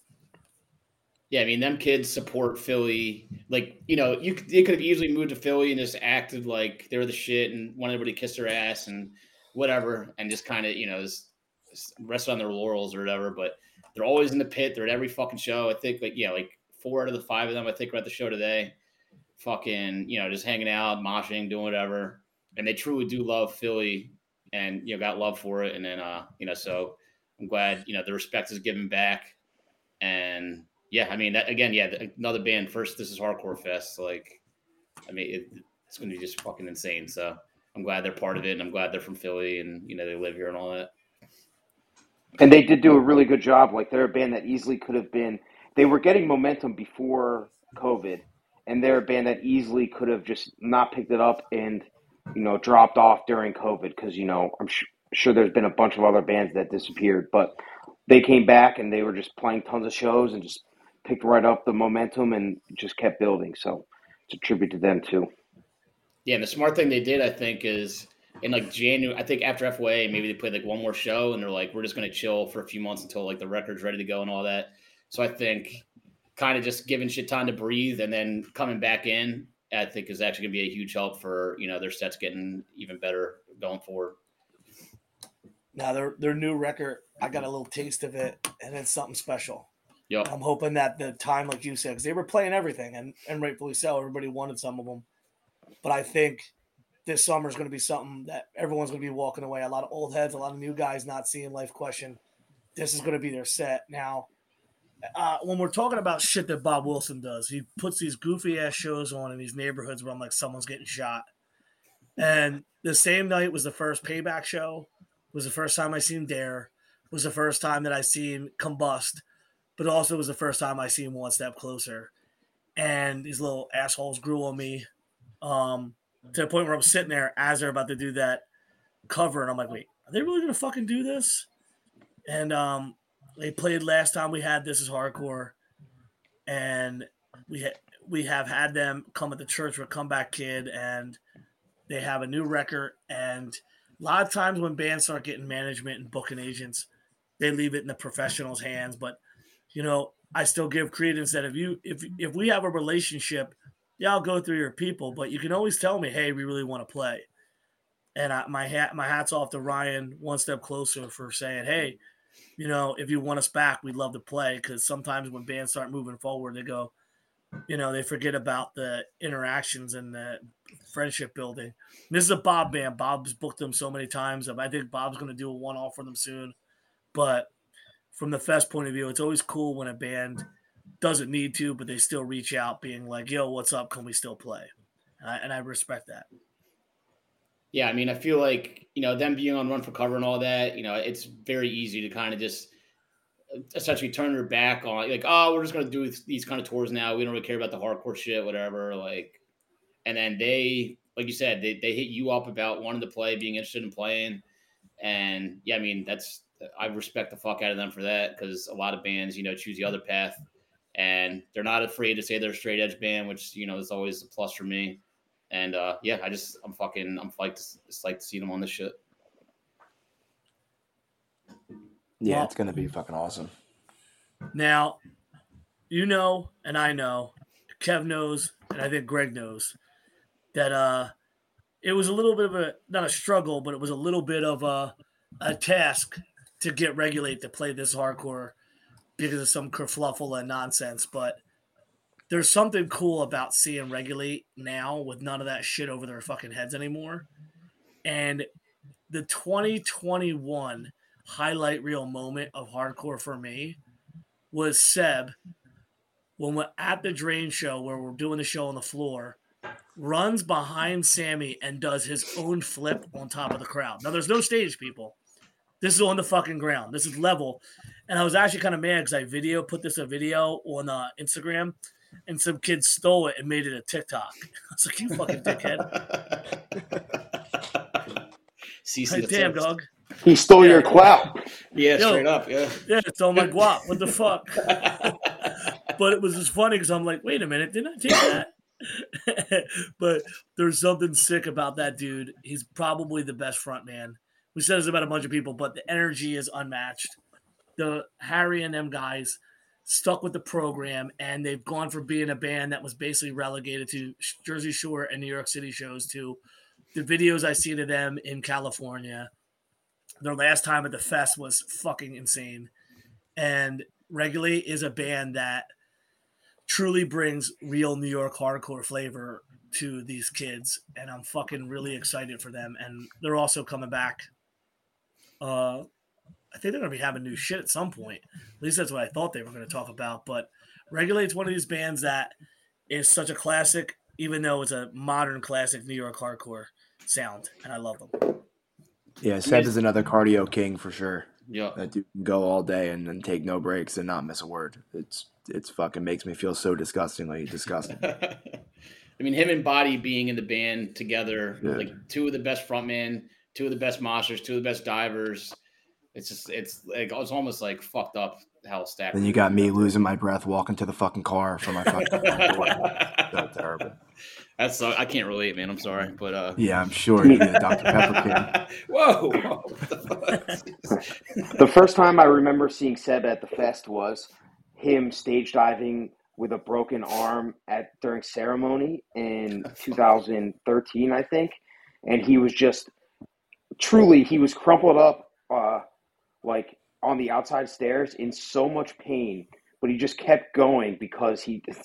I don't know. He just had the the switch to literally stage dive with a broken arm in a cast, and uh, yeah, that's my fir- my first. This is hardcore Seb memory, and he's one of the best frontmen going. So yeah, he is a legend.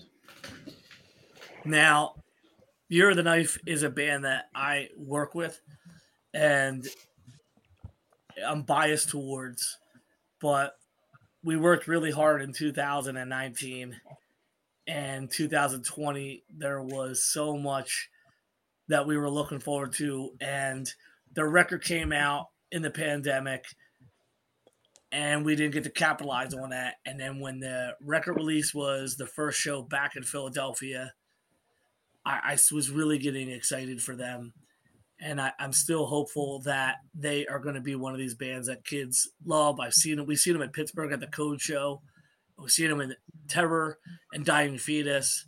They played some wild fucking shit lately.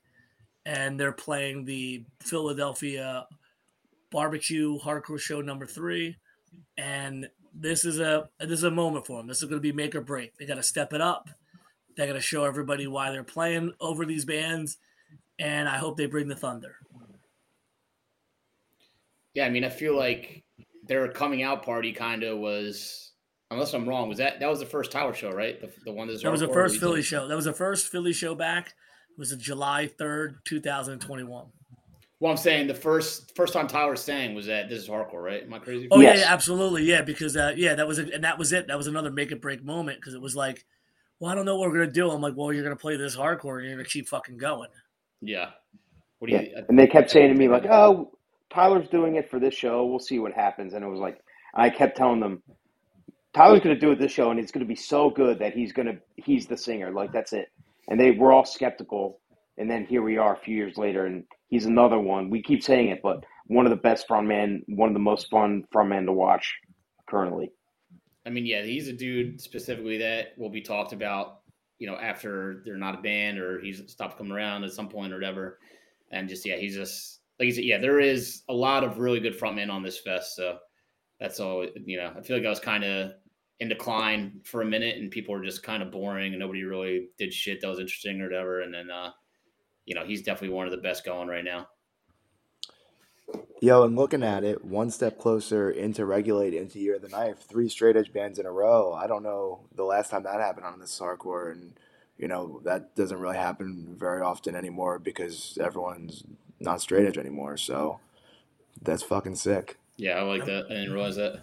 I really like that shit. Straight edge baby. We love it. Three three straight edge bands, three X X X X bands in a row. That's Now- the rock block right there. Now, I did the See You Space Cowboy Band at Phoenixville in the fall, and it was like a test ground for Phoenixville.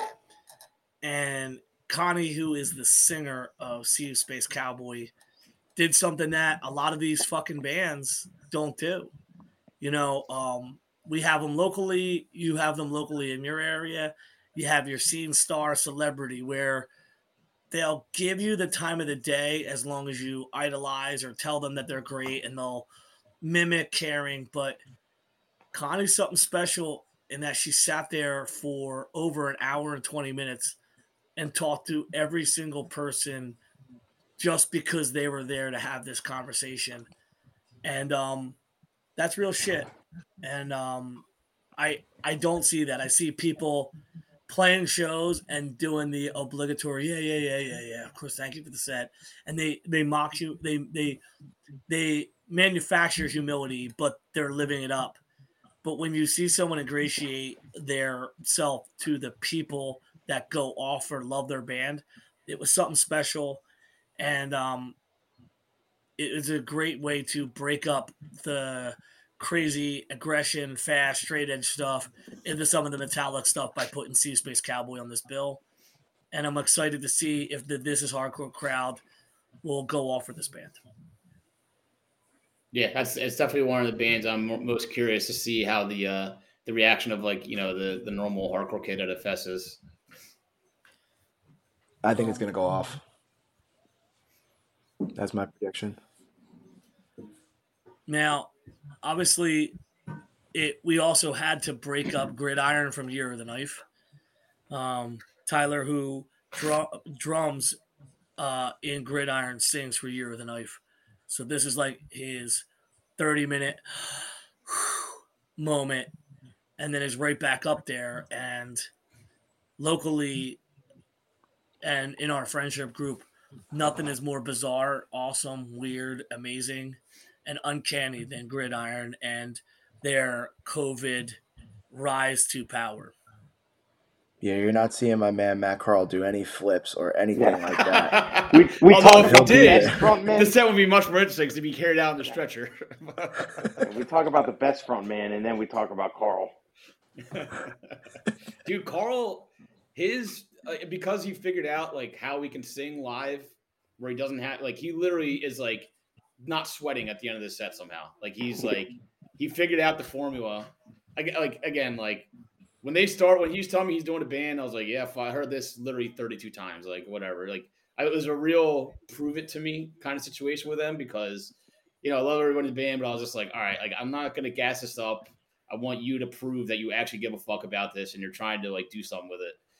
And then at the barbecue, I mean, I, I literally instantly, I was like, all right, I'm fucking sold. Like, you know, you proved everything that you needed to prove. To, like, who the fuck am I? Obviously, who gives a shit? But they, uh, uh, yeah, their their rise is like just fucking insane. The people that don't like anything like it, they're like hit me up like, yo, I can't get enough of that fucking Gridiron record. Like, I, it's it's a crazy simulation that we live in, but it's an awesome simulation. And you know, just just watching them every time. I mean, dude, like the record we show here, the Detroit show I went out to, like it's it's just fucking awesome to see. And uh yeah, again, that's like the vibes when they play is like just fucking incredible. Yeah, the record release show was an instantly legendary show. I mean, we all could tell in the days leading up to it that it was going to be something special. And then when you were there, like it was a true like in the moment you knew like that as the show was going on it was like well this show is you know an unbelievable show and then the gridiron set was like i can't believe it was i keep saying it but it was unbelievable and like the record uh, as soon as i heard it i was like everybody's going to love this record. This record's going to be gigantic because it's just like undeniably good. Even if you like even if that style isn't really your thing there's enough catchiness on it. There's enough like clever or just ridiculous lines on it that are memorable. Like the record is just awesome. And you know we talk about how this hardcore represents like what's going on currently and we talk about it representing what's going on currently in our scene and like gridiron is the band right now. Like they're the band. So um, they're on a, a great spot. They're playing like one of the big spots on sunday sec- the second day and it's going to be like another one of those. If you don't know gridiron going in you're going to be like what the fuck was that? I that was unbelievable. Yeah, Greg's a, a day one gridiron guy. No, I, uh, I was kind of a hater on it until the barbecue. Oh, And re- then I, the I was wrong. The barbecue, I was like, I mean, we all know Matt Carl. You know, you got you got. I doubt him immediately, but then the barbecue, I was like, holy shit, this is makes perfect sense, and it fucking went off. And then I think immediately I went into punishing everybody for test presses and kissing Matt Carl on the cheek. um, anyone who's listening to the podcast has uh, since its inception, Eddie Leeway, Eddie Sutton is and has been fighting cancer this whole time since the pandemic. And at a certain point in time, he started saying to me, I just can't wait to get back into things. I can't wait for the next This is Hardcore. And so multiple people have been like, wait, Leeway's playing? And it's like, well, yeah, bitch. Like, this motherfucker's been fighting cancer in the hopes of giving his time back into doing this. And so who the fuck am I to be like, Eddie, let's uh let's take a break. Let's wait for you. No. Eddie is ready. He's playing a show at the end of this month as a warm up. He said he wants to make sure he's uh, in tip top, perfect shape for it. And when you can be in the state that he's at, where he's fighting cancer, people love leeway. And I just pray to God that he is ready for this. And I pray that you all go see this because Eddie is a fighter and he'll tell you he's a fucking fighter. And I hope you listen to the episodes he's been on. He even stopped by to talk to us at the Christmas time. And I love the guy and I'm fighting for him. And so this leeway set's going to be cool. Yeah, I mean, they. I feel like you can find you know leeway DNA in you know sixty percent of the fucking bill. So it's always good, you know, when having having the the originators of the shit, you know, actually up there playing the songs that you ripped off or you know you're in. Well, and that's exactly it. It's like, look, you want to, you know, in every riff from the fast stuff all the way through to the metallic stuff, there's there's a there's a or there an origin in this year in this in this leeway, and um, I'm just really excited. Now, the next band that we're allowed to talk about because we got a special guest that we're not able to announce today is uh, Misery Signals, and this was a coin toss people were like, I don't think they're gonna hit. Other people were like, yo, like all the Koyo guys who are on a tour, so they're not able to play. Hopefully they still come. Because I hear the Long Island people are really fucking with misery signals. And I didn't know. I like this band could be great. This could be a complete disaster. And then when we drop that they're playing, people seem to be into it. So I'm actually thinking that this is going to be the set where I'm going to be on the side of the stage going, is this going to be crazy or is this going to be like, oh, all right, people weren't really into it? Yeah, they. I mean, I love Seven Angels, Seven Plagues, and they're a band. And when you know they started this band, I was like the EP, I guess they put out.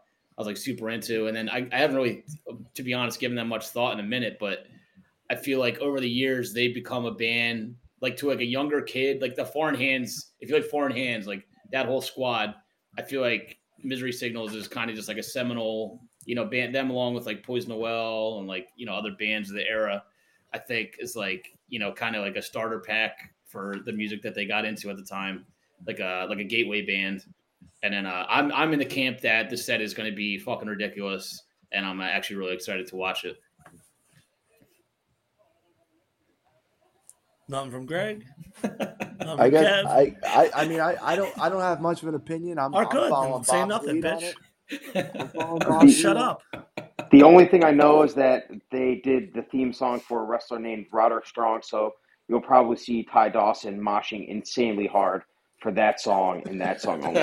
and it'll be the last thing you see. Punishments Yeah, played with Seven. Angels. Punishments played with Dead to Fall. Shattered Realms played with Misery Signals.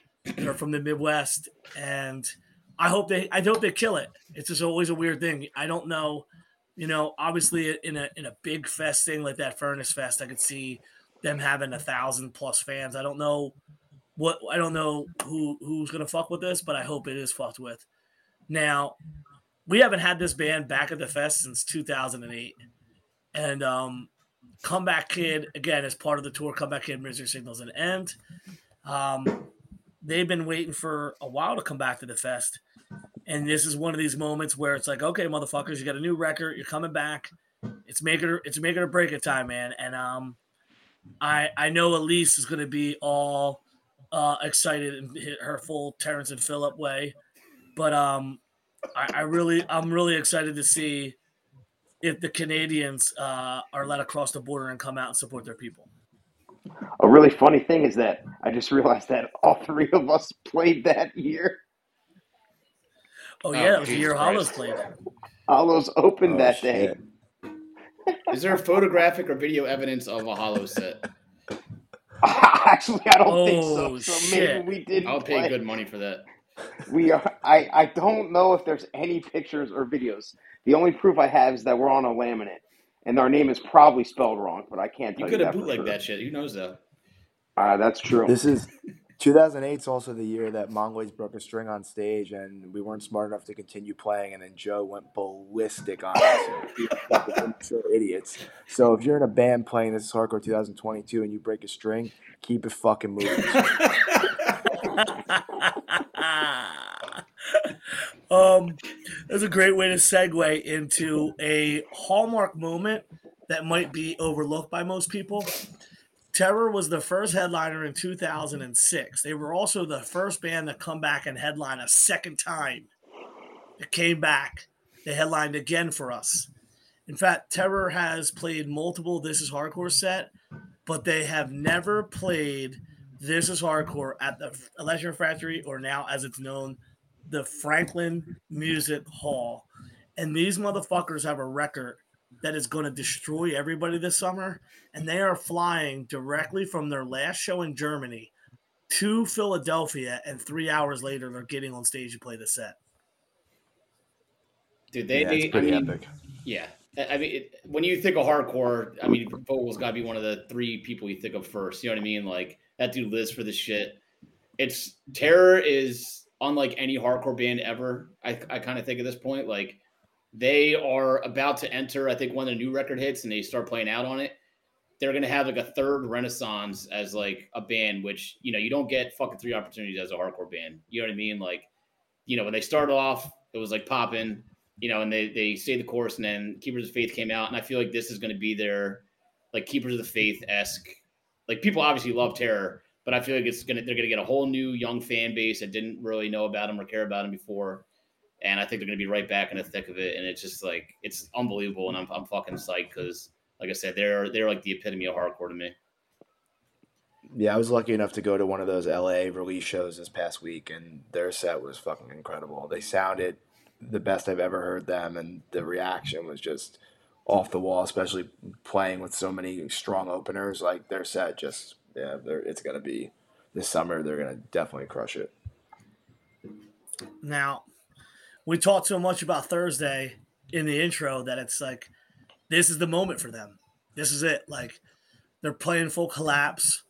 Um, it was an interesting note that it was a year before Perseverance came out. So they got 21 years as opposed to Hatebreed's 20 years. And um, I do believe Norm Brannon from Texas will still be in the group at the time. And we try to not end Sundays with such like a heavy, crazy band. Obviously, people will be going off for Thursday, but I don't think it's going to be like the Hatebreed or the Merauder level, like evil mosh vibes. Ah, And- don't tell Kev Hair that. We'll see Oh, what well, he does. well, Kevin Hare and Marty are going to be fucking each other up, but you're looking at Mr. Glass and Kev, man. I know you're doing some jujitsu, but I don't think you've got four days in you anymore. I just need two days. I need two strong days. But um, no, I think that this is the this is going to be something that people who real, I mean, the amount of people that told me the importance of their band, like, oh my god, this record, I can't believe it, and I'm just really happy. Like as a promoter and as a fest promoter as well, it's awesome when you get something right like this. And so many people have said that to me, like this record's so cool. I'm so excited. It really does make me happy that we have them. And um I really look forward to this. And I really am so happy that Geoff Rickly and the gang are going to be ending our entire weekend on a high note. Um, as I said in the first episode, this is something that I was working on in 2020 with the dearly departed Brian Dilworth, and I'm very happy that's finally come to fruition. And in a very sentimental thing, I hope that if there is a moment of his essence or spirit and he's watching this, I hope he's happy. Yeah, I mean, I think that's a perfect way to cap off the weekend. Yeah, And we uh, usually start breaking down outside during, like, towards the end of Sunday. I will not be doing that during Thursday. You Hell, will see me in there during. moshing. You will see me during Thursday. You hear that, Ben sure. Stuckey, Clemo, Big Jake? Your ass is Yeah. gonna be outside with the tents. Yo, yo, Yeah. yo, new blood. Time to break them in, right? McShane, you better get your ass out there, bitch. We could be having we're a break- moment during Thursday. So So I'm gonna break. I'm gonna break this one down for you guys. We talked about Saturday and Sunday. The way the ticketing is going, so you know, Friday, Saturday, Sunday is a three day ticket. You could also, for the first time ever, how many years people broke my balls? Why don't you have a two day ticket? I'm like, because it's not. It wouldn't be a Tuesday ticket. It'd be a Saturday, Sunday ticket. So the first time ever, if you can't come Friday but you don't are going both days, we are offering a limited amount of Saturday, Sunday tickets. Two days are only for Saturday, Sunday, because obviously some people at work they can't make Friday. Without the four day ticket that we usually done, this is the only time I've ever offered it. And so make sure if you're trying to buy your tickets, you get the three day. If the three day don't work, at the two day, or yo, know, there's gonna be single day tickets for all the days. Now, inclusive to this is hardcore over the years has been a four day Thursday pre show. You know, there was a time when there was four days. Then we broke it back down to a pre-show, but it did start with a thing called Throw Day, Throwback Thursday, which Punishment, Kensington, um, Allswell didn't show up, but they were supposed to play. Second London was supposed to show up, they didn't show up, and so that was the beginning of Little League. Thursdays. Little League did headline, or they- they were going to headline, and then they asked Punishment to headline. I said, "Fine, fuck it, we'll do it." And Damien got mad. So Punishment actually headlined the first real Thursday but This Is Hardcore. And then going forward, there was a moment like we did the underdog set in 2011, and that was the first real Thursday. Then in the Electric Factory era, we were doing them at the Underground Arts, or not Underground Arts, rather the Union Transfer. And then there was two years where we were doing it at the factory, and we're back. Thursday is its own thing. Like you could buy a three day ticket, you still have to buy your own ticket if you're going Thursday. And, I, and another reason why I'm doing that is some people are going away this weekend. I know it's close to July 4th, which is a big deal. Some people already have planned vacations. I have people like, fuck, this weekend I always go away. So I did something special and I booked a fucking great show. Now we can't announce all the bands, so I'm gonna just go through this pretty simply. As of now, you're gonna get the first and only summer show for Sunami on the East Coast. So if you didn't get a chance to see Sunami at the Gridiron record release, come to This Is Hardcore Thursday. You can see Sunami. It's gonna be fucking crazy sick. Um, all right, boys, what do you think? Yeah, I mean, first first Philly appearance for him finally. I feel like it's like a long. I mean, I haven't been banned for a while, but I feel like it's like a long time coming. I mean, like half the band is out here every other month, seemingly with you know Drain or you know fucking say with Gulch and all that shit. So I mean, I think that's a crazy way to start off the weekend. And uh, yeah, I'm glad they're actually fucking making it out for it. Now, Yeah. this next band, uh, if you don't know Lord Ezec, I don't know what to tell you.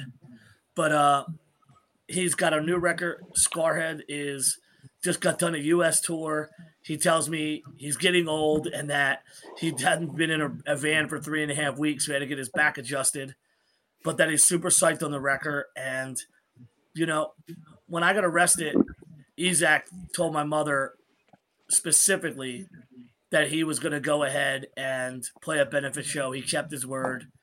Isaac's the man. Scarhead is not only just a, a cool, fun New York hardcore band, but Isaac just live is his own crazy ass experience, and you'd be crazy if you don't fucking see this. Yeah, Sunami and Scarhead together is is an amazing combo. Straight up, I'm Yep, very agreed. excited for that. Um, now, again, we got some. We're still filling some holes here. So, um, with the hold my own carry by six split, we've decided to put them two together on this bill. So I'll let Greg take it and talk about his own band. Yeah, I punished Joe pretty hard this year about playing somewhere on the fest. And full, just being honest, uh, I just seeing and being a part of what he's been putting together and having the conversations with him. I think this is is one of the years. Like he outdid himself 100. percent And Obviously, Joe, you did an amazing job, and I am super excited to be doing a new band that's actually playing with my boy Onchit from MH Chaos and and yeah, and Shane from The Killer, and yeah, it's gonna be awesome. We we're doing a split with Carry by Six. It's gonna be on Never Ran, Never Will. Joe and Richie Krutch are doing a label. Um, yeah, we're just. I'm glad that punishing you worked, and I appreciate you always supporting me, even if it's not something you like, or even if you don't like me at that very moment. Thank you, Joe. Drive me nuts, but I love you and hate you at the same time. and uh so if you listen to the Zach Thorne episode, you heard him talk about zero trust and we played it. Um if you were at the Thursday pre-show where we had homicidal, there might be a little bit of that in there. There's gonna be zero trust, the new band he has. It's a guy from Code Horn, um, Cody to Cambria, uh, BJ's been around uh, the Bulldoze era guys. I mean, Mike and Zach from Bulldoze are in this band. It's this is legit, and they haven't played many hardcore shows because they can't. We're starting around the pandemic, and um, I like to throw some of my friends' bands on these uh, pre-shows, kind of give people a new taste of different bands. Did you guys even check out those tracks from Zero Trust, or you guys not really? Check, do you guys not remember them? I checked them out at the time, yeah. Yeah, they were sick. It's going to be I mean, interesting. He's one of the. I mean, I, obviously people throw respect on him, but like, he's just one of the, the. I don't know. His like track record in hardcore is just like pretty much unmatched. I feel like, so he can always put together some crazy shit. Yeah, and I heard Zach actually wrote, uh, uh, I guess, some or majority of that new Scarhead record. wrote and recorded. In fact, so here's a crazy story. So Scarhead goes out to record in the Midwest in Milwaukee or like outside of Wisconsin. And they were like, oh, fuck, we need blah, blah, blah. It was after FYA, but only a couple weeks. And On Sheet and them show up and bring Scarhead gear to play on the record. And, That's amazing. and I- obviously, they probably smoked a shit ton of weed and talked about riffs. But uh, yeah, so the Hold My Own slash MH Chaos uh, Love with Scarhead and uh, Zero Trust is there. And um, in keeping with the Midwest shit, Karma, they're starting to tour more. They just came through at the yard. They came through with Knocked Loose. And, um, you know, for a Midwest band that I think was kind of just kicking around the Midwest while they're doing a little bit more. And they've offered to come out and play the pre show. So we're going to give them a shot. And I'm, I'm hoping that people check them out. And um, again, this is a lot what the pre-shows are. Is a lot of like bands that are on the way up, and then we've got some bangers. Like, like I said, I can't announce some of them yet, but the Thursday is going to be shaping up. But um, if you checked out Karma before, where there was a Knocked Loose tour, the Dare show, uh, they're going to be swinging back around, and um, that's all I can really say about it for now with Karma. I don't know if you guys fuck with these guys or not. Yeah, Chicago. Yeah, it's, it's cool. It's like a, a connection to the whole my own shit as well. Um, if you've ever been in Philly, especially lately, here's a giant, smiley, goofy motherfucker in Cody Clark who has donated more shirts to my uh, t-shirt and merch collection than anybody. I wear more Goon Squad shirts than anything. But um, Cody helps out along with um, the maniac Zach Barone from Carry by Six. If you're at a Philly hardcore show, you are lucky that it's not me and Jay Bush and other maniacs. It's now Cody Clark and Zach Barone in the pit. But um, Cody Clark being a guy who's helped out in the security capacity of shows, we're throwing gloves off on the fucking um, on the Thursday show, and um, they had a new record that came out, and they're a little bit on the metal core-ish, heavier side of shit, and um, I'm hoping people come from out of town and check these guys out so they can play beyond just PA and New Jersey, which is mostly what they've done so far. Yeah, shout out Cody Clark, Bucks County Hardcore. Yo, Yeah, holding yeah. down PA. Yeah, we don't fuck around. Cody Yeah, had that's a what- beautiful voice too. He did uh, April situation when Shattered Realm played This Is Hardcore in 2018. You know, he had a band that did these emo covers before all these dickheads started doing emo nights, and he would donate the money to kids. He would just do this show, get paid some money, and donate it. That's And it. he could sing like an angel, but he's a giant goon of a man, and it's like, thank God he doesn't punch people too much. But I did see him actually at a gloves off set punch a person during the Was it COVID. Clemmo? No, it was some fucking kid who's starting to fight, and he literally hit the kid once, and it was fucking dust. It was fucking great. um, in a weird tie of the last This Is Hardcore Thursday had Dan Nastasi, who is in Dog Eat Dog and Leeway and Mucky Pup, and had Billy from not Billy, um, Deluxe involved in this. They, uh, Deluxe has joined Kings Never Die, which is a band. If you listen to the podcast with, which we only did part one, we got to still do part two with Danny Schuler of Biohazard. He's joined Kings Never Die. We didn't get to that part, but um, they kind of revamped their band and they've been playing all over, and we're trying to give these guys a shot. So they played a couple shows without Danny, and they really kind of are starting to come into their own, and they're going to play early, and they're going to fit well with the Scarhead shit and the other shit we have coming up on this bill. So make sure early to check out Kings Never Die. Um, the next band is crazy. Uh, Bob, you may you know the kid, you know the guy, not the kid. Jay from Turning Point has been in a bunch of different bands besides Turning Point. And when I booked Turning Point, I had to go. He was like the final block. And Jay was like, I don't want a headline. I just want to play with Gorilla Biscuits. I'm like, nah, dude, this is going to be awesome. And he's like, I don't know, man. People aren't going to care. And I made him a promise. I said, if this set sucks, you could punch me in the face. So when Turning Point got on stage, they started playing. I grabbed him. I said, and I, you can see it on the video, eight five six. I grab him, and I, I, you see him shaking his head. I'm like, "Do you still want to punch me?" And he shook his head, no. But that was like one of his favorite moments for Turning Point was playing that show. And he's got this band, Honey, and we're going to throw them on the bill. They're a little bit thrashier. And Jay never stopped being in bands, but nothing really ever took off past Turning Point. So we're hoping that this is hardcore is the thing that does it. And I hope that you guys come early and check them out. Bob, did you actually listen to Honey? Greg, do you know who Honey? Kevin, do you know who Honey is? Yeah, he. Uh, I mean, yo, Greg. I mean, Greg. Fucking Jay. I mean, post turning point. Obviously, he did Shadow Season, Godspeed, twelve hundred. Like he, like you said, he always kept doing shit, and I love all those fucking bands. So I'm glad that you know he's still he's still doing stuff. The Honey shit isn't like what I thought it would be when he when he first put it out. But uh, I mean, he's such a fucking good guitar player, and it's it's real, it's cool. So I'm I'm hoping people get there early to fucking check it out. When did Honey first come out? I think a few years ago at this point, probably. Like Yeah, I think pre-play. I think it was actually a pre-pandemic thing, but I think that they actually released something in the like right around the pandemic, if I'm not mistaken. Yeah, I'm almost positive. And so it's like Jay Laughlin hasn't even had a chance to really roll this out. And like, you know, and, and this is something that's kind of like a fucked up thing. And not fucked up, but I'll say it's like, you know, there's a lot of people who go off from hardcore and they do other stuff and they really get left. Like, oh well, you know, you know, they do more like old guy stuff or they play bar stuff. But um, you know, like Bob said, he has had nothing but bands. He never stopped doing bands. You know, like he was in the band before Turning Point. He was in all these bands after, but they ended up dropping this shit right in the middle of the pandemic. And I think that no one really knew when it would over. And I, I definitely think if you're a power trip fan, there's some stuff there. If you fuck with suicidal tendencies, there's some stuff there. And I think just because, and we've talked about this before on the podcast, the older you guys get, you know, um, the harder it is for younger kids to vibe with it. But this shit's real, man. And I think like because they were a band that released shit into the pandemic, they got lost in the shuffle.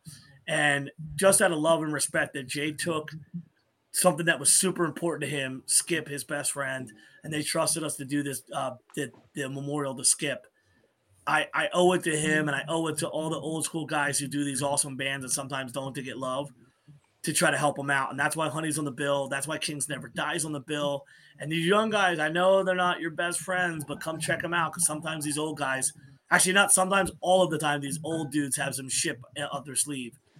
And in a complete different turn of events, we have cycle abuse, the most young kid, asshole, mosh, like just the lowest IQ, hard moshing shit. But those dudes, loud ass voice Michael, them dudes come to shows and they go off, man. So who better than an ignorant ass band from the area to start off the entire This Is Hardcore on the Thursday pre-show than Hey, what's up, man? How you doing, Big Mike?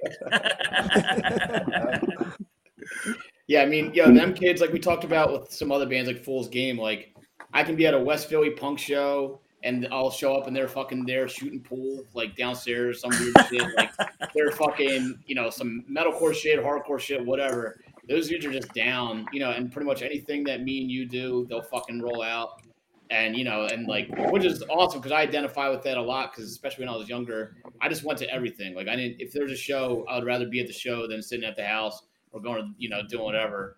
So those dudes, I really like their mentality on everything, and you know, I'm glad their their band's starting to pop off a little bit. And uh, I mean, they're they're good at the punishment show, so I, I, think, I mean, the modern hardcore kid, I feel like you know, if you check them out, you probably fuck with them. So it's a good way to start off. Well, that's a band to band rundown. I'm to start with Greg. Then I'm to go to Bob, and I'm to go to Kev. And I want you to summarize or just give some final thoughts on this is hardcore 2022. I, I mean, for me, I think even from seeing the lineup, and it's changed a little bit from the beginning conversation we had, but this year, I feel like you really outdid yourself, especially after having to take two years off from uh, the pandemic and everything else that happened. It, you came back with a with a big bang, and you know, for me, I'm looking forward to seeing Shackled reaching out and all the New Jersey bands. Thank you. Um, yeah, I mean, pretty much just going to echo what Greg said. I think going into this, other years I've had kind of like, and I, I was like, oh, Joe probably do this, that, and the other, whatever. But this year I straight up was like, I don't know what the fuck he's going to do. Like, I'm so curious to see what the what his mentality is with everything and where he goes with it. And I think you just you crush it beyond. Yeah, I feel again, I feel like I'm a fucking dick riding, but like, dude, you you put together an under lineup. You know, it's all the it's the new shit that people want to see. It's the classics that people should see it's you know the fucking headliners might be your best headliners literally ever, which is fucking you know doing this for as long as you have to be able to put pull this together is just fucking you're a true and like you're just a maniac, dude. Like it's it turned out so good, and you know I know myself and you know Andrew, Jill, like everybody else, like you know this this is hardcore is basically. I mean, I started going to this is hardcore the first one. I was like still a teenager, literally. I was like 19, I think, or maybe it was 20. I can't remember, but so all my 20s and now like into my 30s and shit have been been like you know this is hardcore is like totem pole throughout the year and all that shit and then uh so i'm just glad it's back i'm glad it's gonna literally just i think blow people's minds and uh yeah you, you fucking did a great job so i'm excited to see the reaction kevin yeah i think i'm just gonna say all the same stuff that they said but i think that really the the strength this year is how well rounded it is where